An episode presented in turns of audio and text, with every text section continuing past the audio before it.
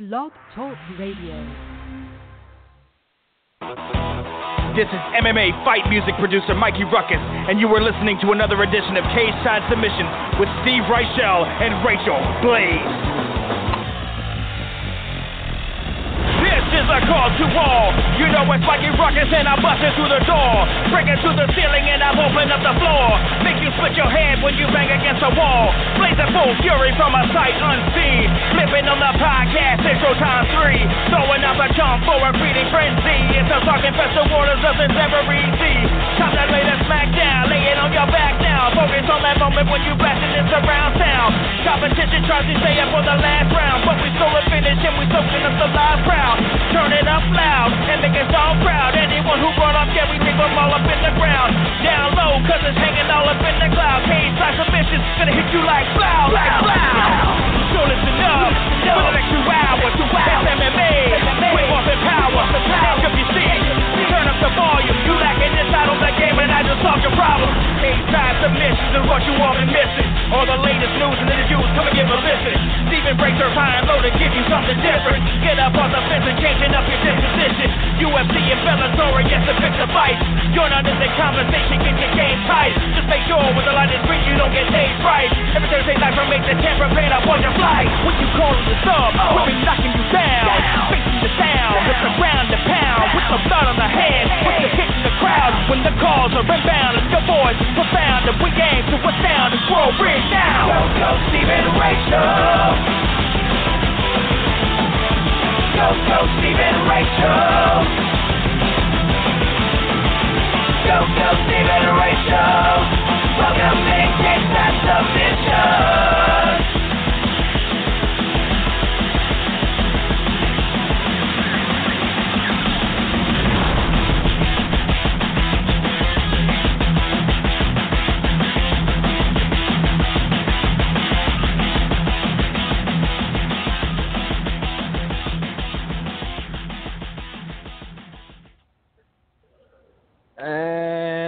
Welcome back, fight fans. You are listening to another episode of Cage Side Submissions. I'm your host, as always, Steve.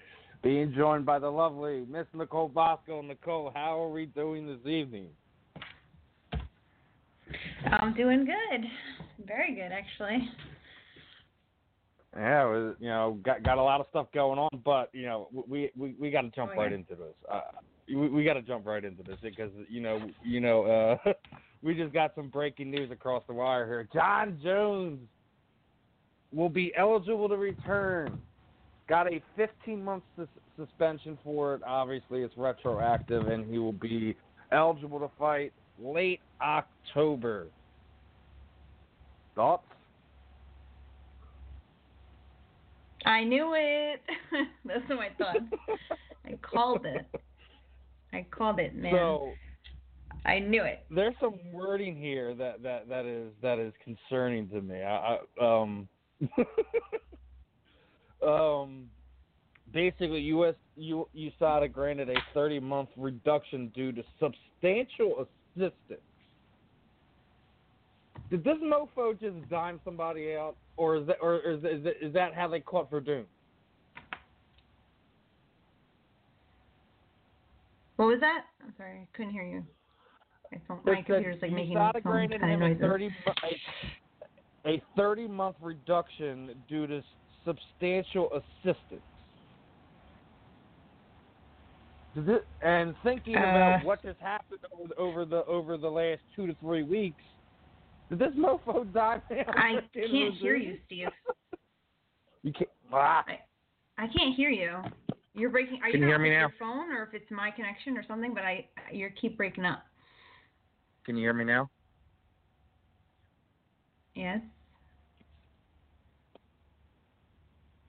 Uh, now I don't hear anything. Can you hear me now? Yeah. Is it better now, or or is it still choppy? What's up? Um. So far, I can hear you. All right. All right. So I'm not. To start talking, and I'll let you know. again, thirty month reduction due to substantial assistance. Werdum just got a, got no, got a uh, hefty expense. Oh my gosh.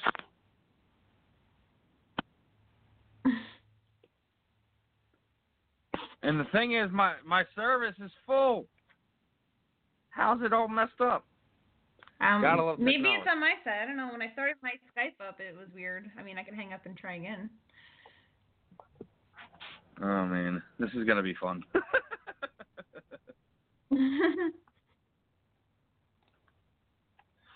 ah man. All right, but let's try to uh let's try to make it through this. Um, what do you, I mean? Uh, we we've been debating on what was gonna happen with this. Seemed a, a a long amount of time for this to go down. Then you hear this whole substantial assistance thing gets 30 months knocked off his his potential suspension. mhm. I mean, they they said it was he had no intention, so that's the reason they're giving, I guess, is that he didn't mean to cheat. But it's like his second time, second offense. Everybody thought he was going to be like up to four years, but magically he just is able to get, you know, basically all time served, basically. You know, until the end of October, they're saying. So he he could return to New York. I've been saying for months, or you know, at the end of the year card too. So you know, it's like, ooh, what a coincidence, you know, like you know we're getting a decent how things fight. Work on. out perfectly. You, you know what's coming. Oh yeah. People It's- think that it's maybe really Gustafsson, but I don't know. I mean, that would that be a headliner? Yeah, or well, that, that's in the room, right? like, that, that's in the room over the past. Good. No, I thought you were saying something. Um, unless unless for some reason like Daniel Cormier gives up his light light heavyweight title or something, and then they make it for like him against Gustafsson for the title, or like maybe like an interim title. I don't know. That would be like the only way that I think that could headline any one of these cards. Yeah, I mean, we we definitely uh we definitely know he's gonna be uh he's gonna be put in there ASAP. So we'll see how it winds up playing out. But yeah, um, Well, I Gonna have a be feeling we'll be finding out tomorrow because they have a big press conference in the city, and they're probably gonna be announcing what's gonna be going on with him there. I'm I'm sure. and obviously you can catch Nicole there if you're gonna be there. Yeah, I'll be there. I'll be there. Cover my stuff on Fanside, I'll be live tweeting it and everything else. Yeah, it's gonna be fun. It's gonna be a hoot. So hopefully, uh, and and and and here's another one. Over under that uh that uh Conor tries to touch Khabib in some way. you think he does? I think he does. I say I say it's over. He will. He probably will, but I don't know if it'll become anything. Like they gotta ha- they gotta do something dramatic. So Yeah. it's not like it's gonna like he's gonna do something to Khabib and then they're gonna brawl each other and then like the fight's gonna be off or something like that. It's not gonna be like that. It's- I'm sure that no, they gotta have some kind of drama. I think he's gonna take the belt again. I guarantee you that.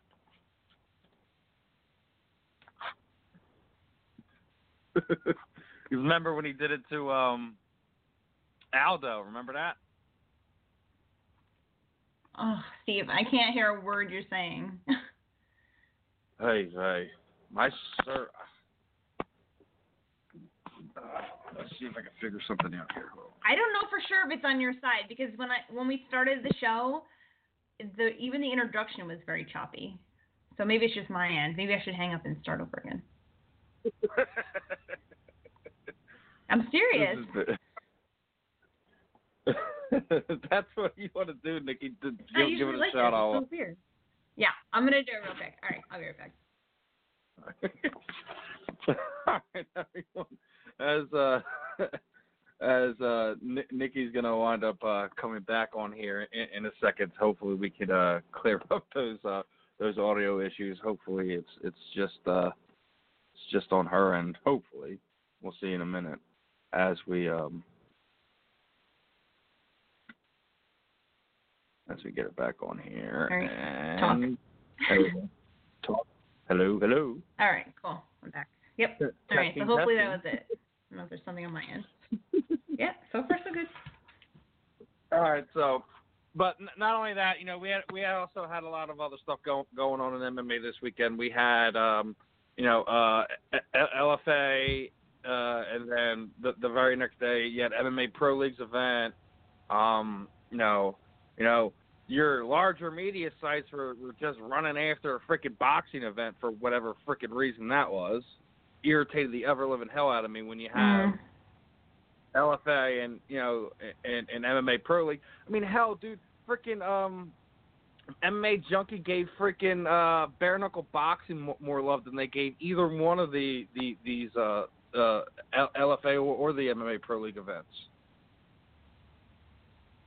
And bare knuckle boxing is a fight isn't for I think until October. So what are we talking about here? Mhm. uh, what are you gonna do?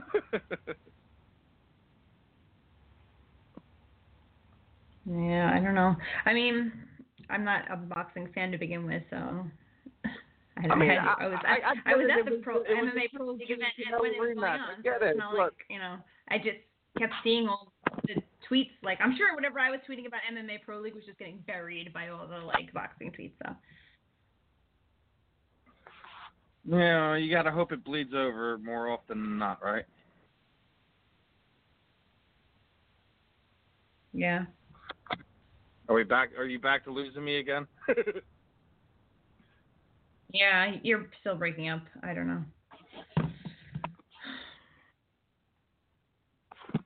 Got to love technology.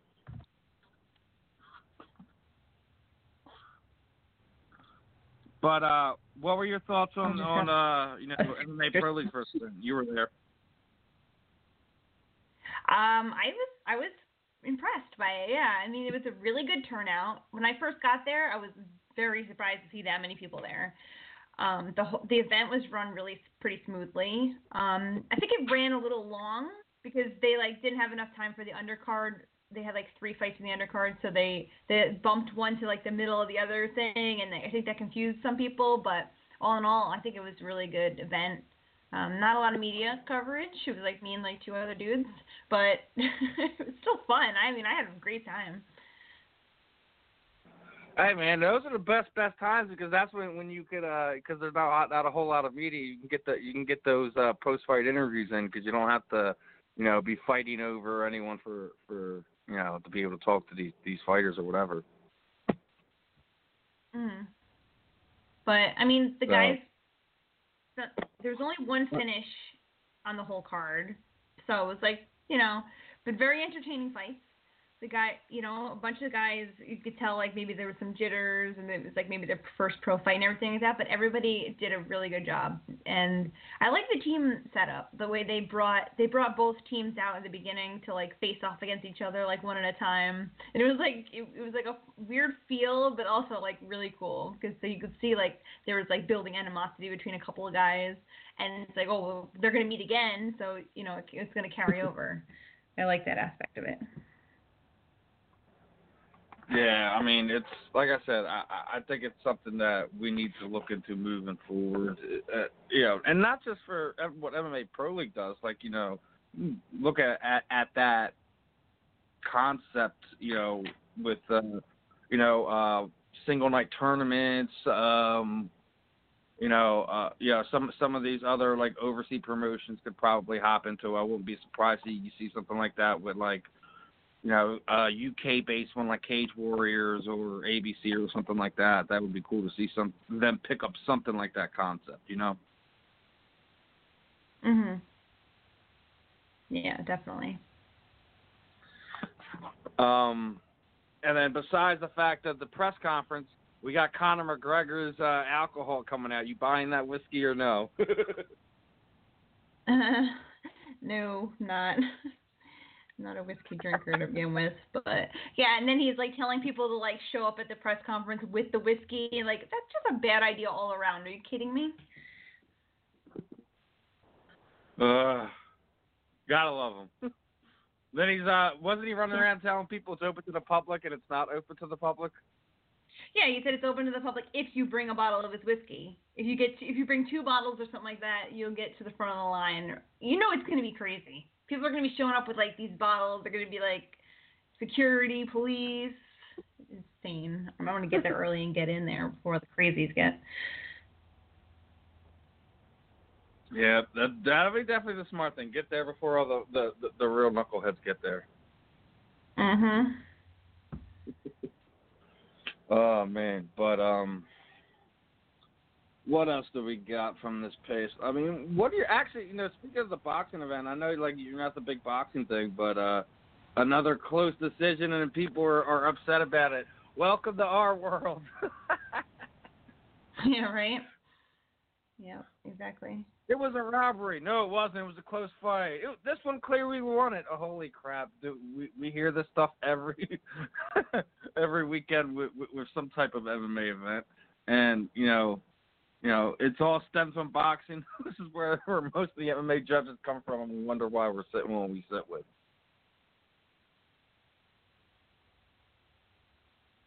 Yeah. The judges, Um, the other I don't know. They're like in the world of Right. their own. I'm saying the Yeah. judges sometimes they're in the world of their own over there. I was I, t- I told I, I told you the one time I was uh, when I went to the uh, King of the Cage event. Uh, the World Series is going on. One of the referees is sitting there watching the game on his phone. I'm like, oh That's my god, this is not happening. This is terrible. Your phone should crazy. should be left backstage. I don't want to hear it.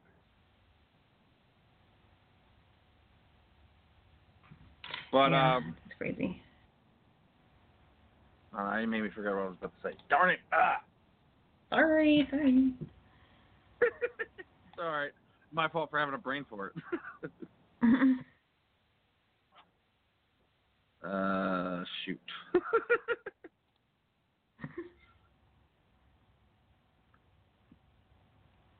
Damn. I gotta stop becoming Uh, old and like dead, dead spots in my head.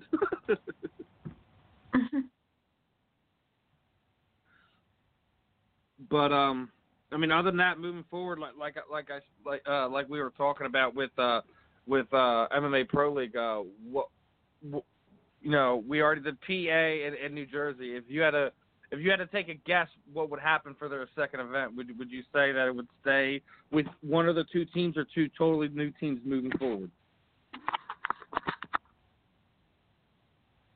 you mean if the the teams would change up, or the outcome would change up? The what? Do you mean that the teams would would the teams change up, or would the outcome change? No, just the, it, will we will be getting two totally new teams, or will one of or, or like because PA won, we would see PA and maybe New York this time, or maybe P or or like what we were what we were spitballing discussing about um about like seeing like New Mexico and Nevada or California or something like that. Um, well, I think that they they're planning on introducing new teams eventually, but I don't I don't think that it's in this. I don't think they've started with it yet. So I think that they're going to probably have those two teams facing each other again. Um, something I thought was interesting was that they didn't allow any elbows at all, and that the PR guy told me that it's because these guys are going to be fighting so often that they don't want any like bad cuts or anything like that. So I have a feeling it's just going to be these two teams fighting each other for for a little while at least before they get other teams involved. Yeah. I mean, Yeah, you couldn't hear me. Yeah, yeah, yeah, yeah. Like, like I said, no elbows. That, Oh. that there's a good possibility that these guys will be fighting more often. So maybe by that line of thinking, like I said, I, I think that either we see more guys into these two teams, or potentially one of the two would face another state. Yeah, eventually they will.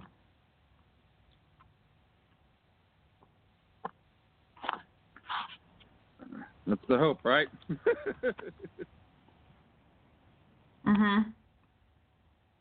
Oh, that's what it was. Um, uh, now not Pro Fight League, but the uh, or, or MMA Pro League. Now we have Pro Fight League. Just made an announcement today that uh, 155 pound division for next uh, the next playoff format.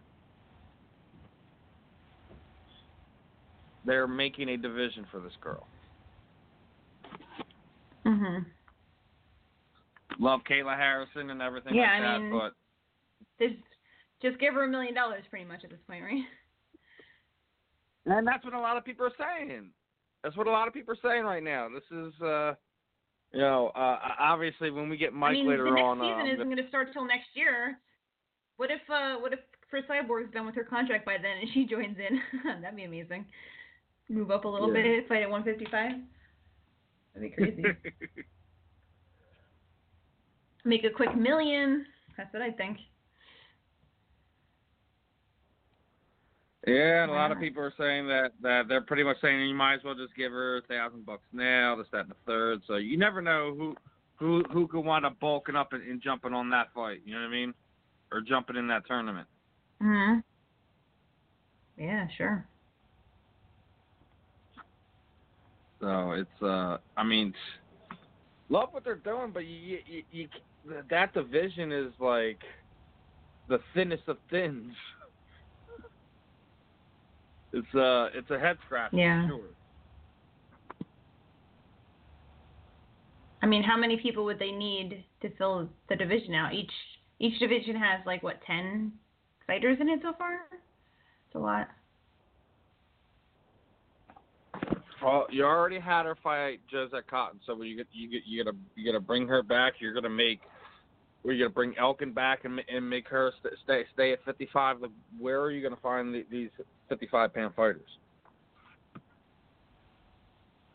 I'm sure they'll find them somewhere. I mean, for that kind of money, people either, like you said, move up in weight or just, you know, get fighters that maybe aren't as experienced. But, you know, you got to fill it up somehow. Or maybe they'll do less fighters. Maybe they'll only do like six or something like that.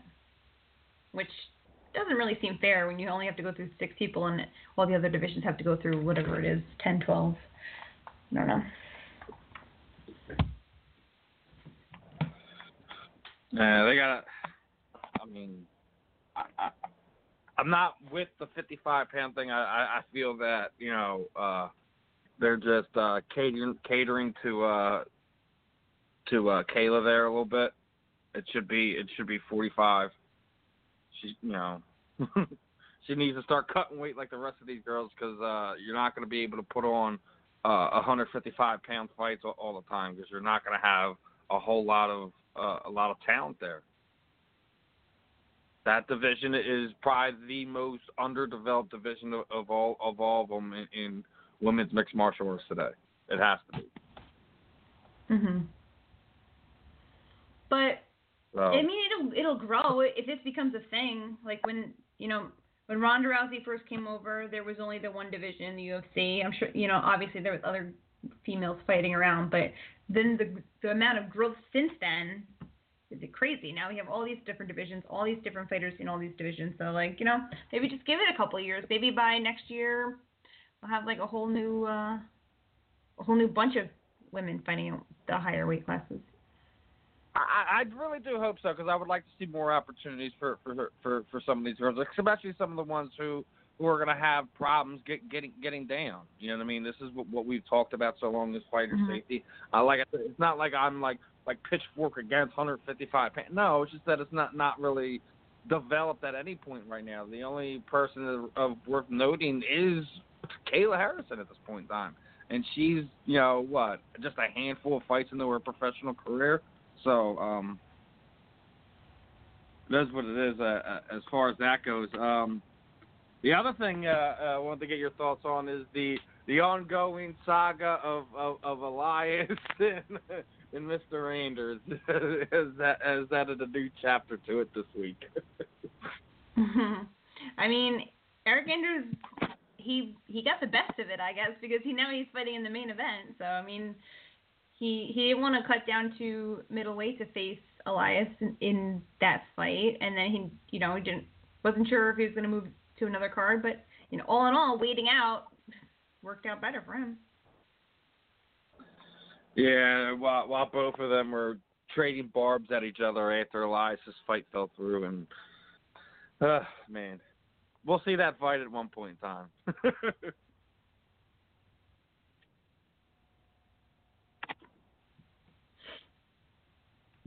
you hear me, or or you or you losing me again? I didn't hear you. What did you say? I know. I'm sorry. It's like it's, I I hear what you're saying, and then it cuts out, and then like it's a long pause, and I don't know if you stopped talking or if I'm just not hearing you. It's gonna be a long Uh. night. Uh, yeah, it definitely is. But you, you got to say this: if, if you're a former teammate of Jon Jones, you're thinking very carefully about uh, uh about about uh what you say or what you do around him moving forward. Yeah, definitely. I mean, with this whole substantial. There's already been so much shade at that fight camp too. So Yeah, man. This is like, uh, like I said, man. There, there's some crazy stuff going on there, and, and it, it's been going on for some time. And I just think that it's getting to the point where it's not, it's not the behind the closed doors anymore. That it's starting to seep out into the public eye. I guess. mm, yeah, I don't know. And then you got, uh, some shady You stuff. know, uh, Cris Cyborg basically calling Amanda Nunes a traitor at this point in time for for, for trading an American top team and not claiming Brazil or or something like that. It's uh it's good. that that uh that beef is looks like it's it, they're they're starting to uh grab at straws to get some attention to it. Yeah, she said because she trains with Colby Covington, that's why she's a traitor. Because Colby Covington like hates Brazil and called Brazilians filthy animals or something like that, and she doesn't think that Amanda Nunes should be training with him for that reason. But since she came to the United States, that's where she's trained. That that'll be like getting mad. Like, okay, you're you're a traitor because you you you you left uh, Chute Boxe, and now you're you're you're you train with with Tito and work at Team Punishment. We can we can we, can go that way too, right? Yeah, I mean, I guess. I- mean, every, they're just looking for drama. They get you got to build the fight up, so it's good. there's People float over smarter things. I'm already built up around the thing. I don't know why you have to fake it. This is what we talk about all the time. That that fans can see through this nonsense. You don't need to fake it. No, I'm not saying. I don't think she's faking it, but it's like kind of like, would this become a thing if you had something else to talk about? Probably not. You know, I don't think it's I mean, fake. it's already it's it's already a super fight. What do you need to build up any more from that? That's you gotta do nowadays. You just gotta. You have to. Like they need to be. It's all about the draw. I mean, we're seeing this because they're making all these super fights. It's not like a. It's not as big of a draw just because it's a super fight anymore. I mean, I think this. I think the fight between Cyborg and Amanda Nunes is a great fight, and I think a lot of people are interested in it. But that alone isn't going to be enough to build it to where they need it to be. Really, you have to have something additional. Yeah, man, it's uh, it's it's the uh the the culture of uh of the MMA world today. Unfortunately, I guess. Yep. I don't know what else to say about it, really. I don't know. And then we have, you know, uh, Chuck Liddell and Tito Ortiz coming back, and the build up for. You think a lot of people will be watching yeah, that fight, and they, they're two of the worst shit talkers I've ever seen in my life. Yeah, that too. But the the press conference they I had was like the worst he still ever. tries to find ways to intimidate Chuck, and Chuck is just as cold as ice. He's sitting there jumping at him at at at the press conference, and Chuck doesn't flinch. He doesn't. His eyes doesn't blink. It's just like Tito. There's nothing you could do that could scare him at that point in time. Why even try Mhm. to? If you want to sit there and say that he's punch drunk, his chin is gone, and you're gonna not find, you could say that, but the guy's not going to be scared of you. Never was. He never will be. That you know, in that aspect, he he he owns Tito. Tito's head. he owns it. Mhm. At least in that aspect. Yeah. I mean, just but just they're talking that like It was horrible. It was like scripted and like horrible. I don't know. I was like, oh my god, am I really watching this?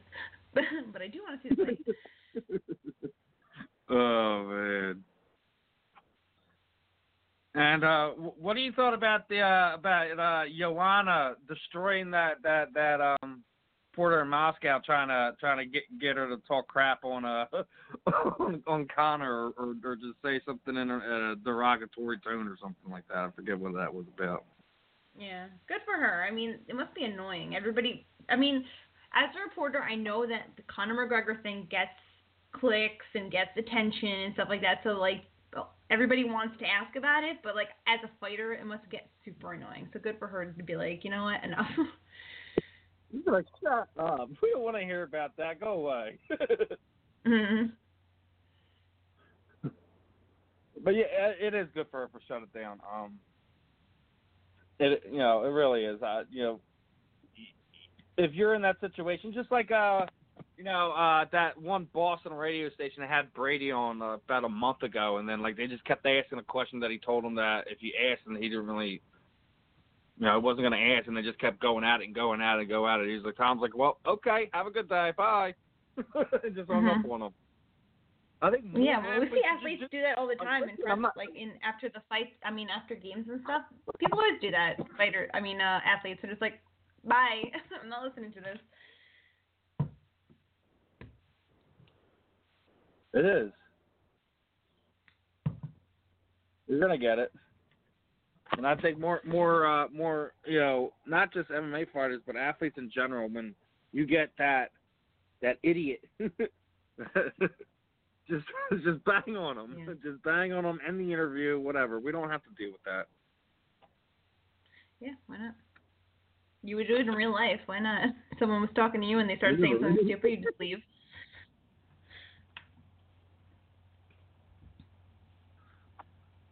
All right, I'm gonna call Din now.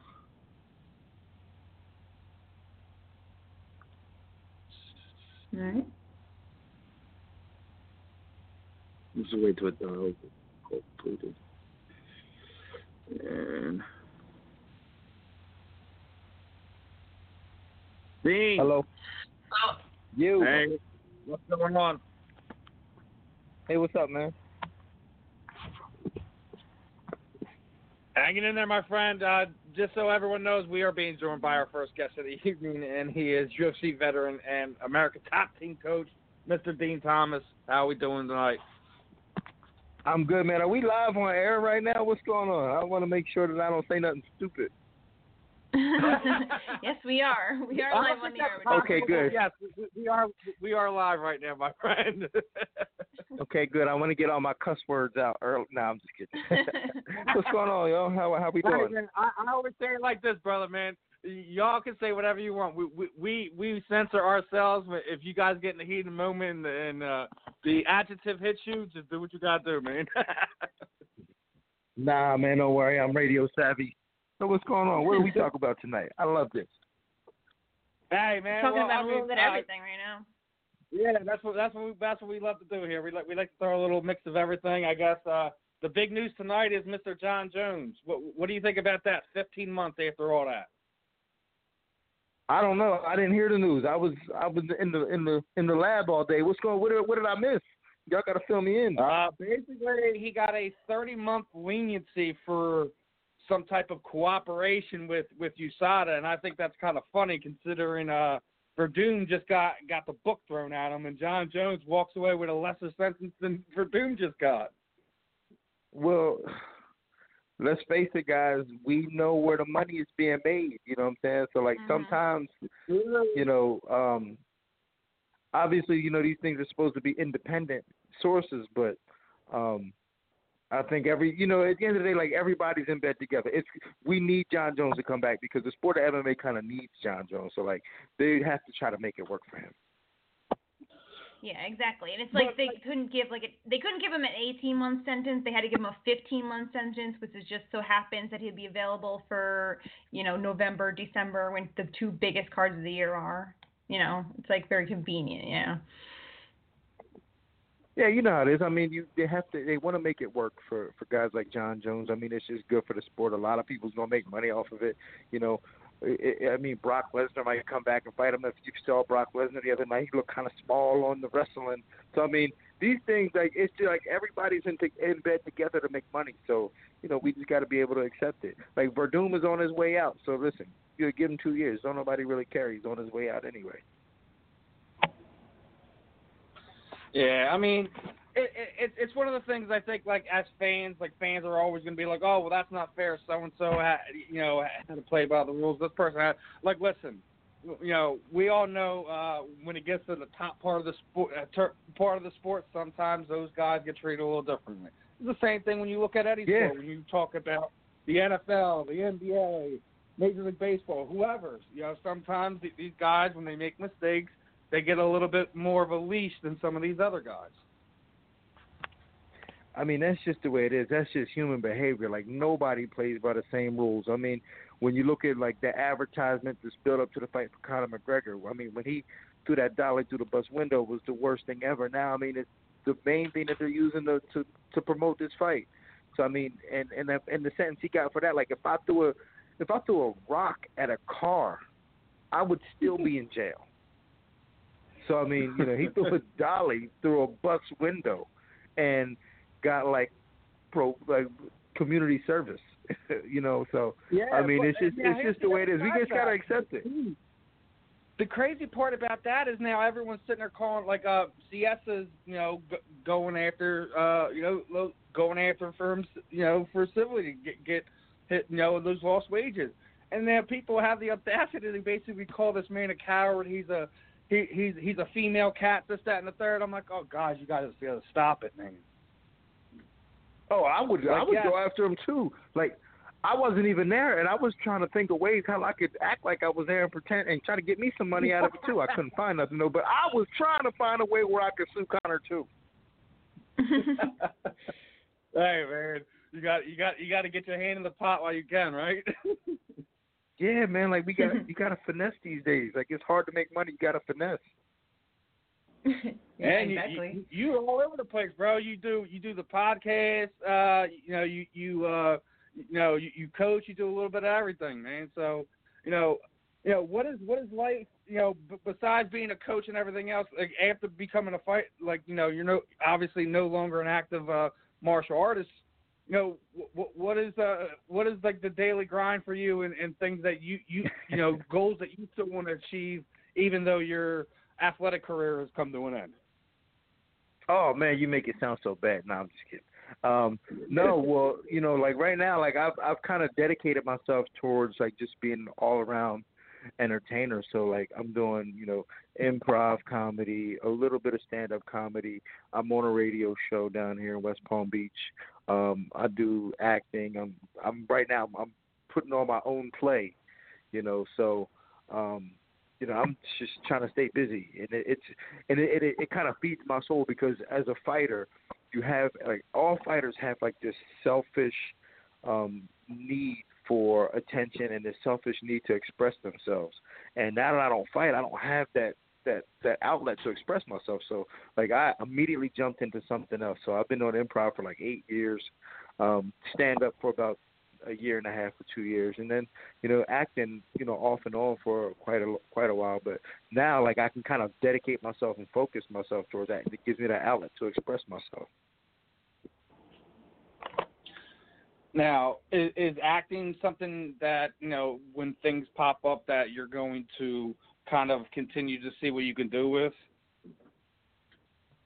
Yeah, yeah, yeah. I mean, you know, but the thing, but like I, I might be a little different than like some of these other guys. Like, you know, when when these roles come around to being like these MMA movies and things, like I'm not really interested in that. Like for me, it's just all about having an outlet to express myself, and I don't well, give a, I don't care if I'm. I mean, hey, you know, Marvel calls tomorrow, like, hey, man, we need we, we need we need uh we need some extras in this ne- in this next movie. Maybe we can work on that moving forward. I'm sure you'd be running up running up them steps like there'd be nothing, right? Yeah, I mean, honestly, like I do, I do, it, I do anything. Like I'm doing, you know, I do like like I just did a couple shorts recently, just you know, low budget shorts. Like it's just for me, it's just feeding my soul of expression and creativity, and that's that's what I needed. Like I don't need. I'm not you know trying to be famous or I'm just trying to make a lot of money. I just it's just I just need to be to have a creative outlet to express myself. So, and you know I'm I, I will never step in a cage again and punch somebody in the face or get punched in the face. I'll never do that again. So acting is is, is my outlet that that allows me to do that. Now, now outside of the big stuff, like you know, we've had guys on in the past who've gone like in Indiegogo, you know, uh, to to kind of crowdfund their their own acting projects. We've had a lot, you know, we've seen Elias Theodorou is, is working working on some stuff like that. Is that something you know potentially like as you get get more involved in that, that's something you might look into to kind of kind of direct and, and produce your own little project in that way? Um, yeah, I mean, I don't, I don't really know, honestly. I mean, I would because, you know, everyone like everybody knows like the business is tough. I mean, there's so many different, you know, it's it's hard to get into because there's a lot of actors and not a lot of projects. So, um, and that's why like right now I'm producing my own play because, you know, I'm not going to wait around for somebody to call me to cast me in a role. So I'm gonna I'm gonna always step up and do my own thing. I mean I've always been like that, even as a fighter. Like when you know 1995, there wasn't like right now you go on any street corner find a jiu-jitsu score, a kickboxing score, UFC gym. In 1995, there was nothing. I had videotapes and taught myself how to fight. You know what I'm saying? Like I never waited around for anybody to teach me nothing. So I approach I approach you know uh acting the same way. I'm not gonna wait for somebody to give me a role if I if I find a project that I like, whether it's you know a short film or theater, I'm gonna produce it myself and do it. Hey man, that's that's the way it should be. You know, it, you know, and you're absolutely right. You know, when when you first got into it, that you, you could probably go go a hundred miles before you came across a, a a legitimate you know mixed martial arts school. So you know, yes, the times have changed in in many aspects in that one. So and yeah, it's so definitely you you're from Philly. Yeah, man. Who's from Philly? I am. You guys are from Philly, ain't you? Which one? Yeah, I'm like, I'm I man, I know that accent. He's from where? She's from New York. I'm, I'm from, from New Philly. I'm from New York. Yeah. Okay, because I know that Philly accent anywhere. I, I, I love that Philly accent. So, No, I'm I'm sorry to cut you off. I just I just had to acknowledge that.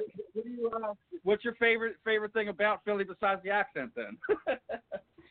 My favorite thing about Philly besides the accent, probably the cheese Yeah. steaks. I mean, I'm sure that's the cliche. The, the cliche. Now you're gonna get into it, Brother, we we are gonna get into it here. Hold on a sec. Now, where's the cheesesteak at? Uh oh. Uh oh. So I, I would be. Listen, I know. I know the argument is you know, uh, Pat's or Geno's. I know that's the argument, and I've had them before. But Tourists get it I would be the who? I said, I said the tourists Now- get it wrong all the time. Y'all consider sitting there saying it's Pat and Geno's. Pat and Geno's are tourist attractions. That's not even where you get the best steaks in this in in the in this city, man. All right. So no, but wait a minute. Wait a minute. But I will be doing my friend a disservice, and I will never sell my friend out. And I'm going to go with Tony Luke's because Tony Luke is a personal friend of mine, and I like Tony Luke. And I and I went there, and his cheesesteaks are the bomb. So Tony Luke's is where I go in Philly to get my cheesesteaks. Yeah, that's what I like to hear. I mean, to- Tony's is, is definitely like if you're gonna go with with a name in the city, Tony's is the one to go to. I, I, I'll I'll concede there, but the the uh, Jim's on South Street that that's where you got to go, man. What's When it you- when called? next time next time you come down here, you, you, Jim's on South Street, bro. I'm telling you. Jim's on South Street. Okay, I remember that because my father lives up there, and my family is from Philly. So um, every chance I can, I try to go back up there. I mean, my my family, you know, like right now, a lot of them live in West Philly and in Chester. So every chance I can, I try to get up there. So Hey man, Philly in the uh, house. the Eagles. Oh no, don't go there, man. I'll start. I'll start going crazy talking about football. We can't even go there right now. no, we don't have time for that for sure. yeah, Nicole doesn't want to go there because she's a Jets fan and she doesn't want she doesn't want want the the drudge up the misery. You know, considering Eagles fans are like on a on a on a high right now, we're probably gonna be on a high for like another twenty years. Yeah, let's not go there.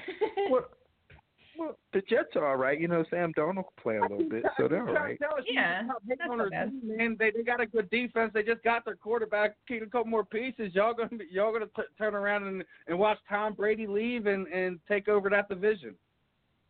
I've been Yeah, waiting for that so, for you know. years. There's, there's upside to you, being a Jets Tom fan Brady's right now. Gonna, gonna hit that is gonna hit that that old man athlete wall either sometime this season or next.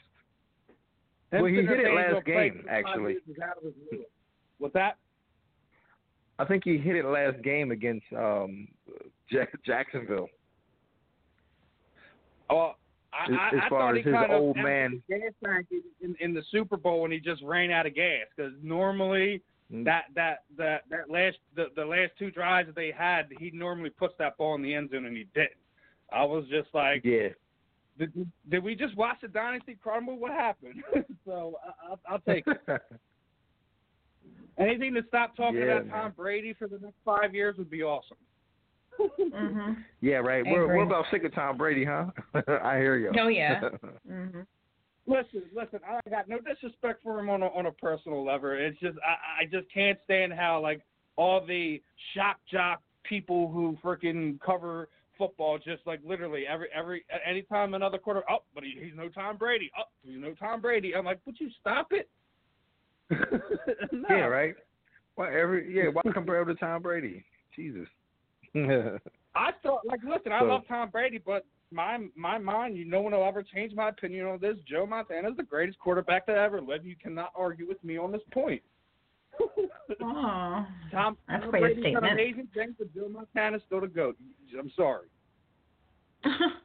yeah, that you could make you Alright. could make a strong case for that. I'm not gonna I'm not gonna disagree with that. In fact, like we were just talking about that on my radio show today. Isn't like flipping out his heels and you know, you know, uh, knocking him off balance every now and again, but you know, he's got three L's in the Super Bowl, too many controversies around him, and kicker saved him one too many times.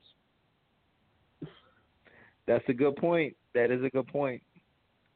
But That is a great point, actually. he's, he's the greatest of our era, no doubt. Of this era, he is the greatest of this era, no doubt.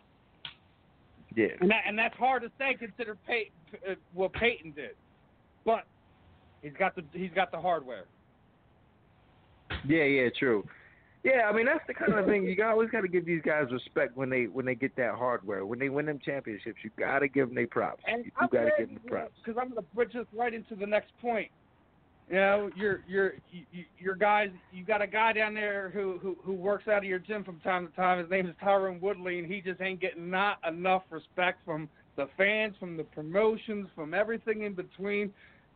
He's you know, I remember watching that loss when um when Nate Marquardt like literally took a took a piece out of out of his upper lip, and it was just watching the look on his face that Mhm. night, and then watching what happened after that, the just the bodies of destruction he laid as he made his his way up to the top of that division, and where he is now, it's just I just can't believe we're still not talking him in the respects that he should deserve. We talk about DC in this this, this totally different light, but Tyron doesn't get the same love. It's just odd. Yeah, you know what? I think I think it's going to come around though. I think it is going to come around, and I think he's realized something is that like you can't blame the fans for not liking you, and I think that was always kind of been his thing is that you know he would blame the fans for not liking him, and I think that when when he decided to stop doing that, the fans are going to come around to him because when they just realize how genuine and how good of a guy he really is and how good he is for the sport and how much he does for his community, not only just his community, but people around him and everybody, that people are going to come around and like him. Um, but I think that the fact that, you know, he opened his mouth a little bit and, and said some things that just kind of rubbed people the wrong way. It was kind of unforgiving for some people. But I think everybody's going to come back around to him, especially with the current, especially you can't deny him now because the next two or three guys he's going to fight are just, you know, I think he's just going to walk right through him, considering he just the way the way he beat Darren Till, who I thought was the best, second best guy in the division. Mhm, Especially with Yeah. a, fight, a possible fight with Colby Covington coming up. I mean, people hate that guy. So it's like if you got to pick one of the over over the other, I think a lot of people will be turning a friendly face to Tyron Woodley, even if they they may not like him per se. You know, he's kind of the good guy in that situation. Yeah, I mean, I we definitely like from a matchup perspective, we love that fight. From a marketing perspective, I mean, listen, I mean, it might be the start of the race war, but listen, we we're we're really prepared for for any type of marketing they're going to pull on this fight, and we're just gonna go keep it the same way. We'll keep our mouth shut. Tyron go out there and fight, and then you know whatever wherever the chips may fall, that's where the chips are going to fall. You know what I would do? Anytime that he says some crazy nonsense, I would just get a picture of like Tyron with some duct tape on his mouth where it says no hate across it, and just that's his only response. No hate. Yeah, No hate. I mean, honestly, I think that's where we're at right now. That's where we're at right now. You know, we trying to just, you know, avoid all the negativity and just, and we're just trying to be a po- just trying to live in a positive way. I mean, he's got so much going on. You know, he's, I mean, I don't know how y'all felt about his album. It seemed to be getting mixed reviews, but you know, he's he's got or his song, but he's got like a full album. He's got a full EP. He's got 30 songs waiting to drop on everybody. So um, he's just going to keep his mouth shut and just and just be undeniable. and Just put himself out there. Yeah, I mean, I, I think he's one of these guys that just, you know, as much as people like to want to nitpick, oh, you know, he isn't the most exciting, you know, you know, he he's brash, he speaks his mind outside of the cage. Like that's the kind of champion we really want at the end of the day. I don't really think Tyron's did anything to be un that that you can't forgive him for. I think. I, I mean, I think uh, at this point in time, Cody has done more to make himself unforgiving than anything Tyron has done in his entire career. But this is the uh, the way I guess uh, you know uh, uh, the, the the social world works in some ways. But like I said, I think you're right. It's just it, it, it's it's almost at the peak where he's gonna start seeing that that sunshine on him. He's almost there. Yeah, he's almost there, and I mean, it helps now that um, I mean, he obviously made the boss happy with his performance. You know, I, I know you know Dana White kind of got some, you know, some negative reviews on his his behavior after the fight, but I don't think Dana meant Uh-huh. any ill will towards Tyron. And um, I was And now that 'cause, like, Dana's- a lot of, like you know him a lot better than than most of us would, and like uh, like some people say, oh, it's a coincidence. Oh, there's no, we know exactly why why he did that. You know, you're a guy that that's kind of seen both it from the fighter's perspective, the coach's perspective. You you know you've worked with the guy off of the promoter lifestyle. Do you think just out of out of spite he would do that to Tyron? Honestly, Nah, I don't think he would. You know, um, I really don't think he did. I don't think he would do that. I think that, you know, Dana is a, and believe it or not, for as like many stories as he tells, like he he kind of sometimes has to tell stories because he's trying to, you know, timing is is right on everything when it comes to marketing. So like sometimes he might say, no, we're not doing that fight because it's not the right time to say it because we're trying to wait to announce it at a certain time. But Mhm. he's That- honest that's about his that's why opinions. it gets so heated at Ariel because Ariel kind of winds up, uh, you know, uh, putting putting him in a position where he's not ready. Like, no, no, I'm not ready to talk about that to him just yet. Yeah, It's I almost mean, there. he, yeah, Give me another few days, Yeah, he Ariel. I'll get to back to you. yeah, he has to do that. But when it comes to his opinion of people, he's very honest about that. And I don't think that he would have um that he would have did that with Tyron. You know, I don't think that he truly hates Tyron. He, they don't see eye to eye all the time. I mean, they just have different personalities. They have this actually the same personalities, just different upbringings. But um, but I don't I don't think that he would ever do that to Tyron. Yeah, I mean, I don't think it would be something like a malicious. Like Tyron would have to have put on the worst absolute performance in his entire career for him to maliciously do it that way. But I don't, like I said, I, I don't think that was the case. Like sometimes, like people don't realize, you know, like being Dana White, he has other responsibilities too. That's why a lot of times over the last five to ten years, he has started giving his responsibilities to other people so he can kind of do some of the other stuff behind the scenes that many of us don't really know about. Yeah, I mean, honestly, if Dana had a problem with Tyron after that, he wouldn't have been quiet about it. He would have flat out said no, something he'd have like, been on the "Damn podium it." speaking his mind. Yeah, he would have said something. He would he would have made some type of statement about it if he had a problem with it, or but he didn't say anything. And I, and I truly believe that um whatever for whatever reason he left. I know he's you know I was speaking to his security guy. They said that they had a flight to catch. I know he had a flight to catch, and I know I just know that he wouldn't have had any ill will towards Tyron after him winning that fight. Now, another thing, like as being a coach, and like you know, we're starting to see some of these new promotions pop up. You know, uh, you know, my co-host just covered the uh, the MMA Pro League's inaugural event where you had them bring back the team-based concept to uh, to, to you know uh, mixed martial arts.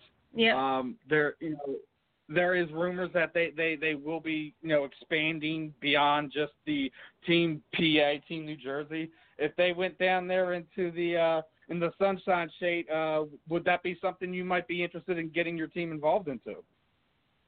Oh yeah, for sure. I mean, you know, MMA at every we need MMA on every level, you know, and we need it so that guys can um, you know, gain more experience and be able to provide for themselves. I mean, we give you know, we put a lot of the responsibility on the UFC to to make sure that fighters have opportunities to survive, but I know one thing, you know, when when guys are in the UFC and then they get cut from the UFC, a lot of them have to retire because they just can't make it. There's no opportunities for them. There's nowhere else for them to go. So the more promotions we have, the better. And hopefully these other promotions can increase, you know, their their their branding and their marketing and their hopefully their audience attendance so that they can pay their fighters a little something as well. Yeah, well, you know, uh, PFL looks like they they have a uh, a decent format. We'll see what the longevity of that is. I, that's always Yeah. been my question mark with that, just because we all know what happened with World Series of Fighting. It started off real strong, and it and, it just kind of petered out there a little bit, regardless of what the circumstances were to that. They've rebranded, they kind of restarted, they reformatted their whole thing.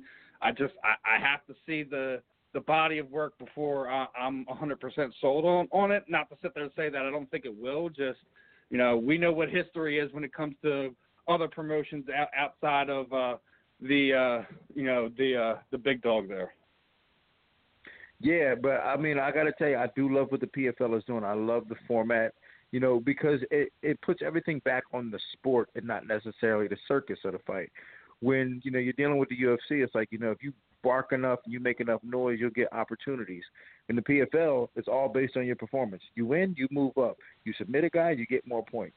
You knock him out, you get more points. You lose, you you're done. And UFC is a little different. It's kind of like you know you can win, but you know if you talk enough trash, you're gonna move up a lot. But I like the format of the Mhm. PFL. It brings it right back to the sport. And then and Yeah. then the other thing is, go go ahead, Nikki. I know you got something else. Go ahead. No, I just wanted to also ask you about um, you know, that little moment after UFC 228 where you had you presented Tyron Woodley with his black belt. Like, how long did you have that planned, and what, what how special was that moment for you? Well, um, this was something I had planned that probably two weeks prior to to the fight that I was going to give him his black belt um, at the fight, just because you know he had he had he was supposed to get his black belt two years ago, and he never got it, and he was kind of in limbo about how he was going to get it. But I never said anything to him. I just said, you know what? And he he'd always talked about man, like he just really wanted to be a black belt, and he was like really kind of sour because he he didn't get it two years ago. Um, so, and, and it's funny because like one day Duke Roufus were practicing, he goes, "Man, you should give Tyron his black belt," and I was like, "Shh, don't say nothing." And but Duke didn't know. Duke didn't know that was coming either. Nobody knew. So um, so yeah, I, I ended up getting a belt and uh, I took it to the arena with me, and I knew how much you know we drilled so much, so many submissions for this fight. I was like, and I just knew in my head, I said, if you just take Darren Till off of his feet for a split second, he won't be able to get back up and he won't be able to escape your submissions. And I just knew it. I, and I, I figured get him down. I thought he, I didn't know how he was going to get him down, but I said if you just get him off his feet, I promise you, you'll submit him, and it's easier than you think. And and he did it, and I was just so proud of him, man. It was a really special moment. Yeah, it seemed that way. It's like I saw a picture of like um them putting the UFC belt around him, and he was like, "Oh, whatever." And then it's like the picture of you giving him the black belt, and he was like so more, much more emotional. Yeah, I mean, well, like you know, when you go into a fight like that, and then he realized what it was. He's like, "Oh no, you didn't." Yeah. Well, he well, we expected to win the fight, not to take anything away from the from winning a fight, but it's like, you know, you train to win. Like we train to win. We don't train like I don't train fighters to fight. I train them to win, and I try to train them to finish. So we that's kind of like part of our expectations, you know what I'm saying? Like we expected this, but he never expected the belt. So like that's what it was kind of like, oh my goodness, what what what is going on here? So yeah, it was a, it was a good moment, man. It was very memorable, and I think it's I think he's getting the picture framed of of him getting that belt too. So That's awesome. Well, at least you know that that you made the moment that that much more memorable by making him wait. Because I don't think he probably would have appreciated or had the reaction that he had if you just gave it to him two years ago when he was kind of expecting it. Yeah. yeah, yeah, yeah, yeah. Like nothing nothing is better than a surprise. You know that's why like I don't know if you oh, guys train jujitsu, but but you know I've, I had my own jujitsu school for 12 years, and nothing was worse than when you know students would go, "Hey, when am I going to get my belt?" And I'd be like, "Man, well, I was going to give it to you tomorrow, but you ruined the surprise." You know, so there's nothing worse than like guys expecting a belt. So that's what you do, so you don't have to hear it. You you make them think that every time you're going to ask me about it, I'm just going to keep pushing it back. Yeah, yeah. That's that's the way I, used to operate. Like you keep asking me for this. I take something from him, and th- then like I'm literally just like like literally like like either minutes or hours away from just like oh, I think I'll give it back to him then, and then one will be like, hey, when am I gonna get this back, or when are we gonna do this? I'm like, uh, yeah, it's not happening now. Yep, that's yeah. That's exactly how you have to treat them. Teach them to shut up. Yeah. now, one, one last one before before I flip it back over to Nicole. Like, uh, obviously, you know, uh, uh, you know, lot, lots of uh, lots of things moving around, shaking in in the sport. You got the uh, potential uh, of uh, Valentina and, and uh, Joanna uh, being able to renew their their rivalry. Uh, some people are happy about it, some aren't. I, I- I'm in the aren't category. I'm just kind of old school like that. I want to see uh, some of these contenders get a shot. I think the Joanna and Valentina fight will be there at a bigger event. But it seems like that, you know, as you were speaking of, you know, MMA kind of needs these big fights right now, especially the UFC, and this is, I think, kind of what we're going to be put put upon us, regardless of uh, what we feel is right or whatever. yeah, well, Now, you know that's an interesting fight. That's an interesting fight. Do you feel this is the fight to make right now?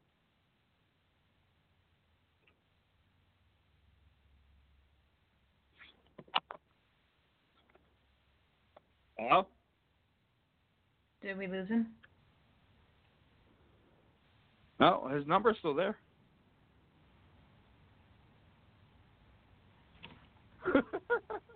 Oh, I don't know. You Scared him away.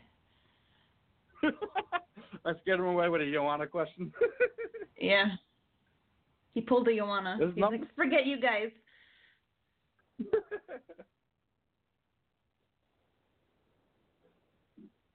Um. All right. Well, let me uh, let me try to call him back real fast.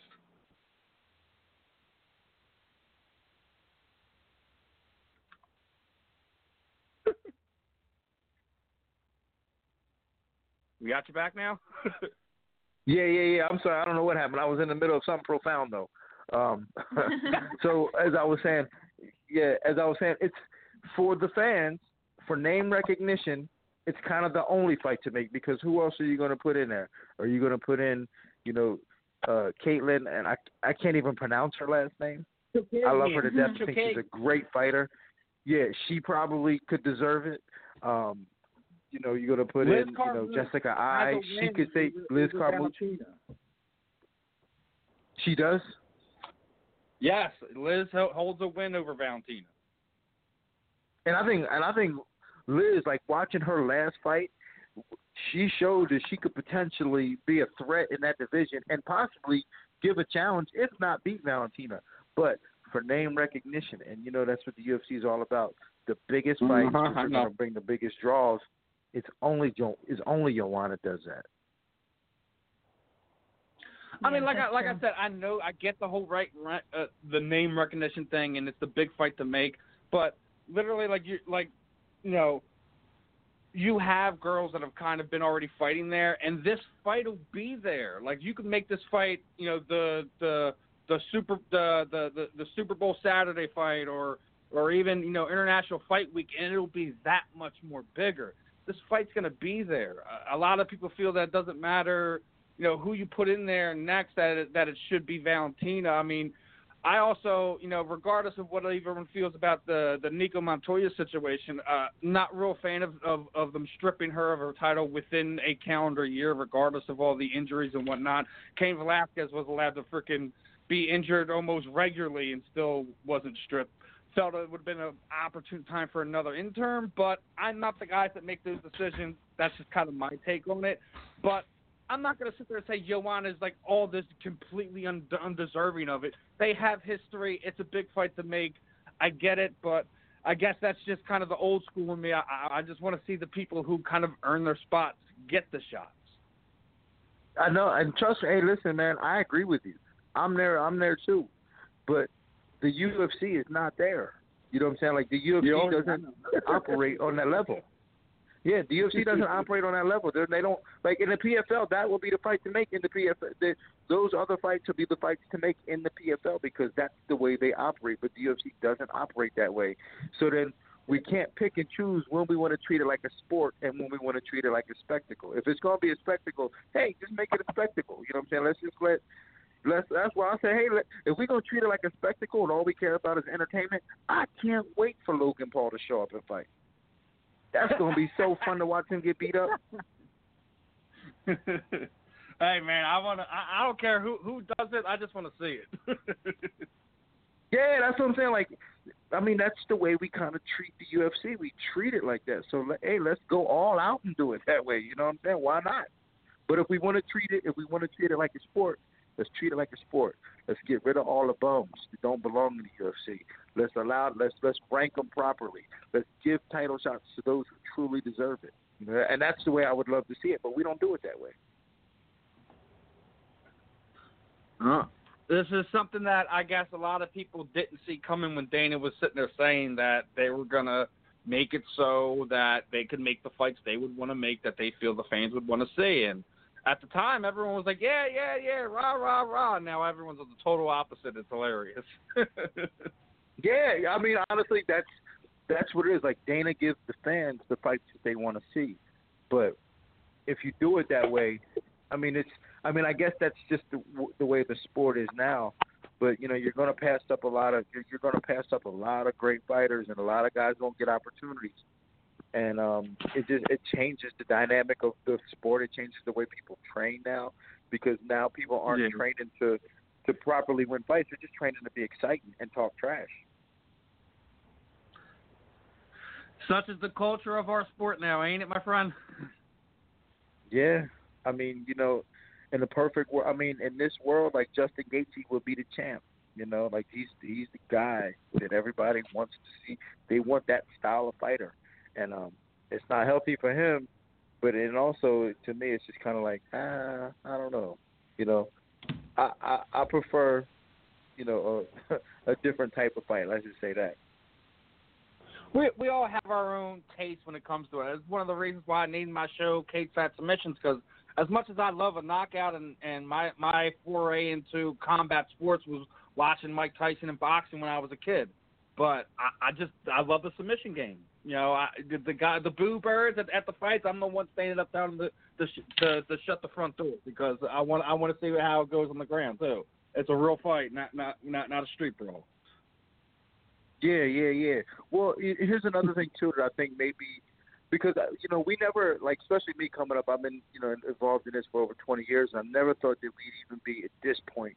But with the whole thing with the, with ESPN picking it up and covering it now, you know, if ESPN treats it like they do other sports, I think it'll educate fans more, and I think ed- fans will be actually more educated to the ground game because like right now they don't get a lot of exposure to it. They just want to see knockouts. But I think you know if they have if ESPN puts more shows on, has more analysts, and are talking about like ground game and strategy, I think we may see something see something really develop with, with mixed martial arts and especially Um, as long as they develop past Ariel Helwani, we should be all right. I love Ariel to death, but I just don't feel like he's kind of the guy that's going to educate the masses. You know what I mean? Not to take anything away from him, I just, you know, you know, people love him, people hate him, people are indifferent about him. I just, you know, he, he's the analyst, but he's not an analyst. No, no, they need you need to you need to get Dominick Cruz in there. You need to get Tyron Woodley in there. You need to get Paul Felder in there. You need to get these guys in here who know what they're talking about to to educate the fans on what's going on. Yeah, I mean, like I said, nothing against Ariel. Like, like it just when you, when you're we're speaking about it the way we are, you need a real analyst. He he he's a great guy to to to, to interview some of these guys or whatever. I don't really think Chael's the guy they should have lined him up with, but uh, you know, within the next three to five years, I think you know we'll, we will see somebody like like Dominick Cruz, et cetera, to to kind of go in there. Yeah, like I said, that's the only like right now that's kind of the premiere show that they started with. But I think in January when the whole um when the whole thing changes over and ESPN's like covering everything, hopefully they add more shows and, and they treat it like they do football. They have like shows on it and just and it's going to be on the SportsCenter more. So I think I think it's going to do really good for for the UFC. I, I do too. Um, went a little bit over what, what we were supposed to, but uh, Din, uh, Oh. absolute pleasure having you on tonight. Uh, what we typically do at the end is kind of like throw the proverbial microphone over to you. Anyone you want to thank, uh, you know, you know, send some love to, or you know, charities you work with, you know, anything like that. That the time is yours, my friend. Oh wow. Well, you know what? And this is something that I always do, man. I do want to thank you guys for um, allowing me to come on here and speak, man. Because you know, without you guys, you know, I'm just an old timer in the gym. You know, I don't want to. I don't want to die like, you know, uh, Morgan Freeman and Million Dollar Baby. You know what I'm saying? So I appreciate you guys allowing me to come on here and come on here and speak my piece and keep me keep me relevant.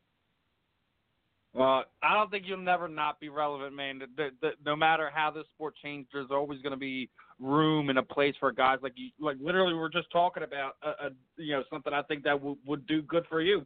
You know, you know, as ESPN changes and they start moving along, uh, why not put your resume in there, my man? Oh yeah, I mean, I'm definitely, I'm definitely working towards that. I definitely wouldn't mind doing that. Been in it too So long yeah, to man, you know, you know, re- re- reach for reach for the farthest limits of the galaxy. If you don't reach it, there's there's still other things to grab as you fall back down. Mhm. Yeah, man. Well, I, no doubt, man. That's that's prolific, man. I appreciate that. All right, Din, it's an right. absolute pleasure, my friend. Definitely looking forward to having you back on here again, and uh, you know, uh, looking forward to see, seeing uh, what, what other uh, madness in, in the uh, in the laboratory you guys are brewing up. Thank you, man. Trust me, you go you gonna see more. You go. I'm not going nowhere. So you guys be cool, man. I appreciate you. All right. All Thank right, you. man, Have a good night. one, Din. All right. See you. All right, everyone. That was the one and only Din Thomas. Another uh, another fun uh, inter- interview lined up with him.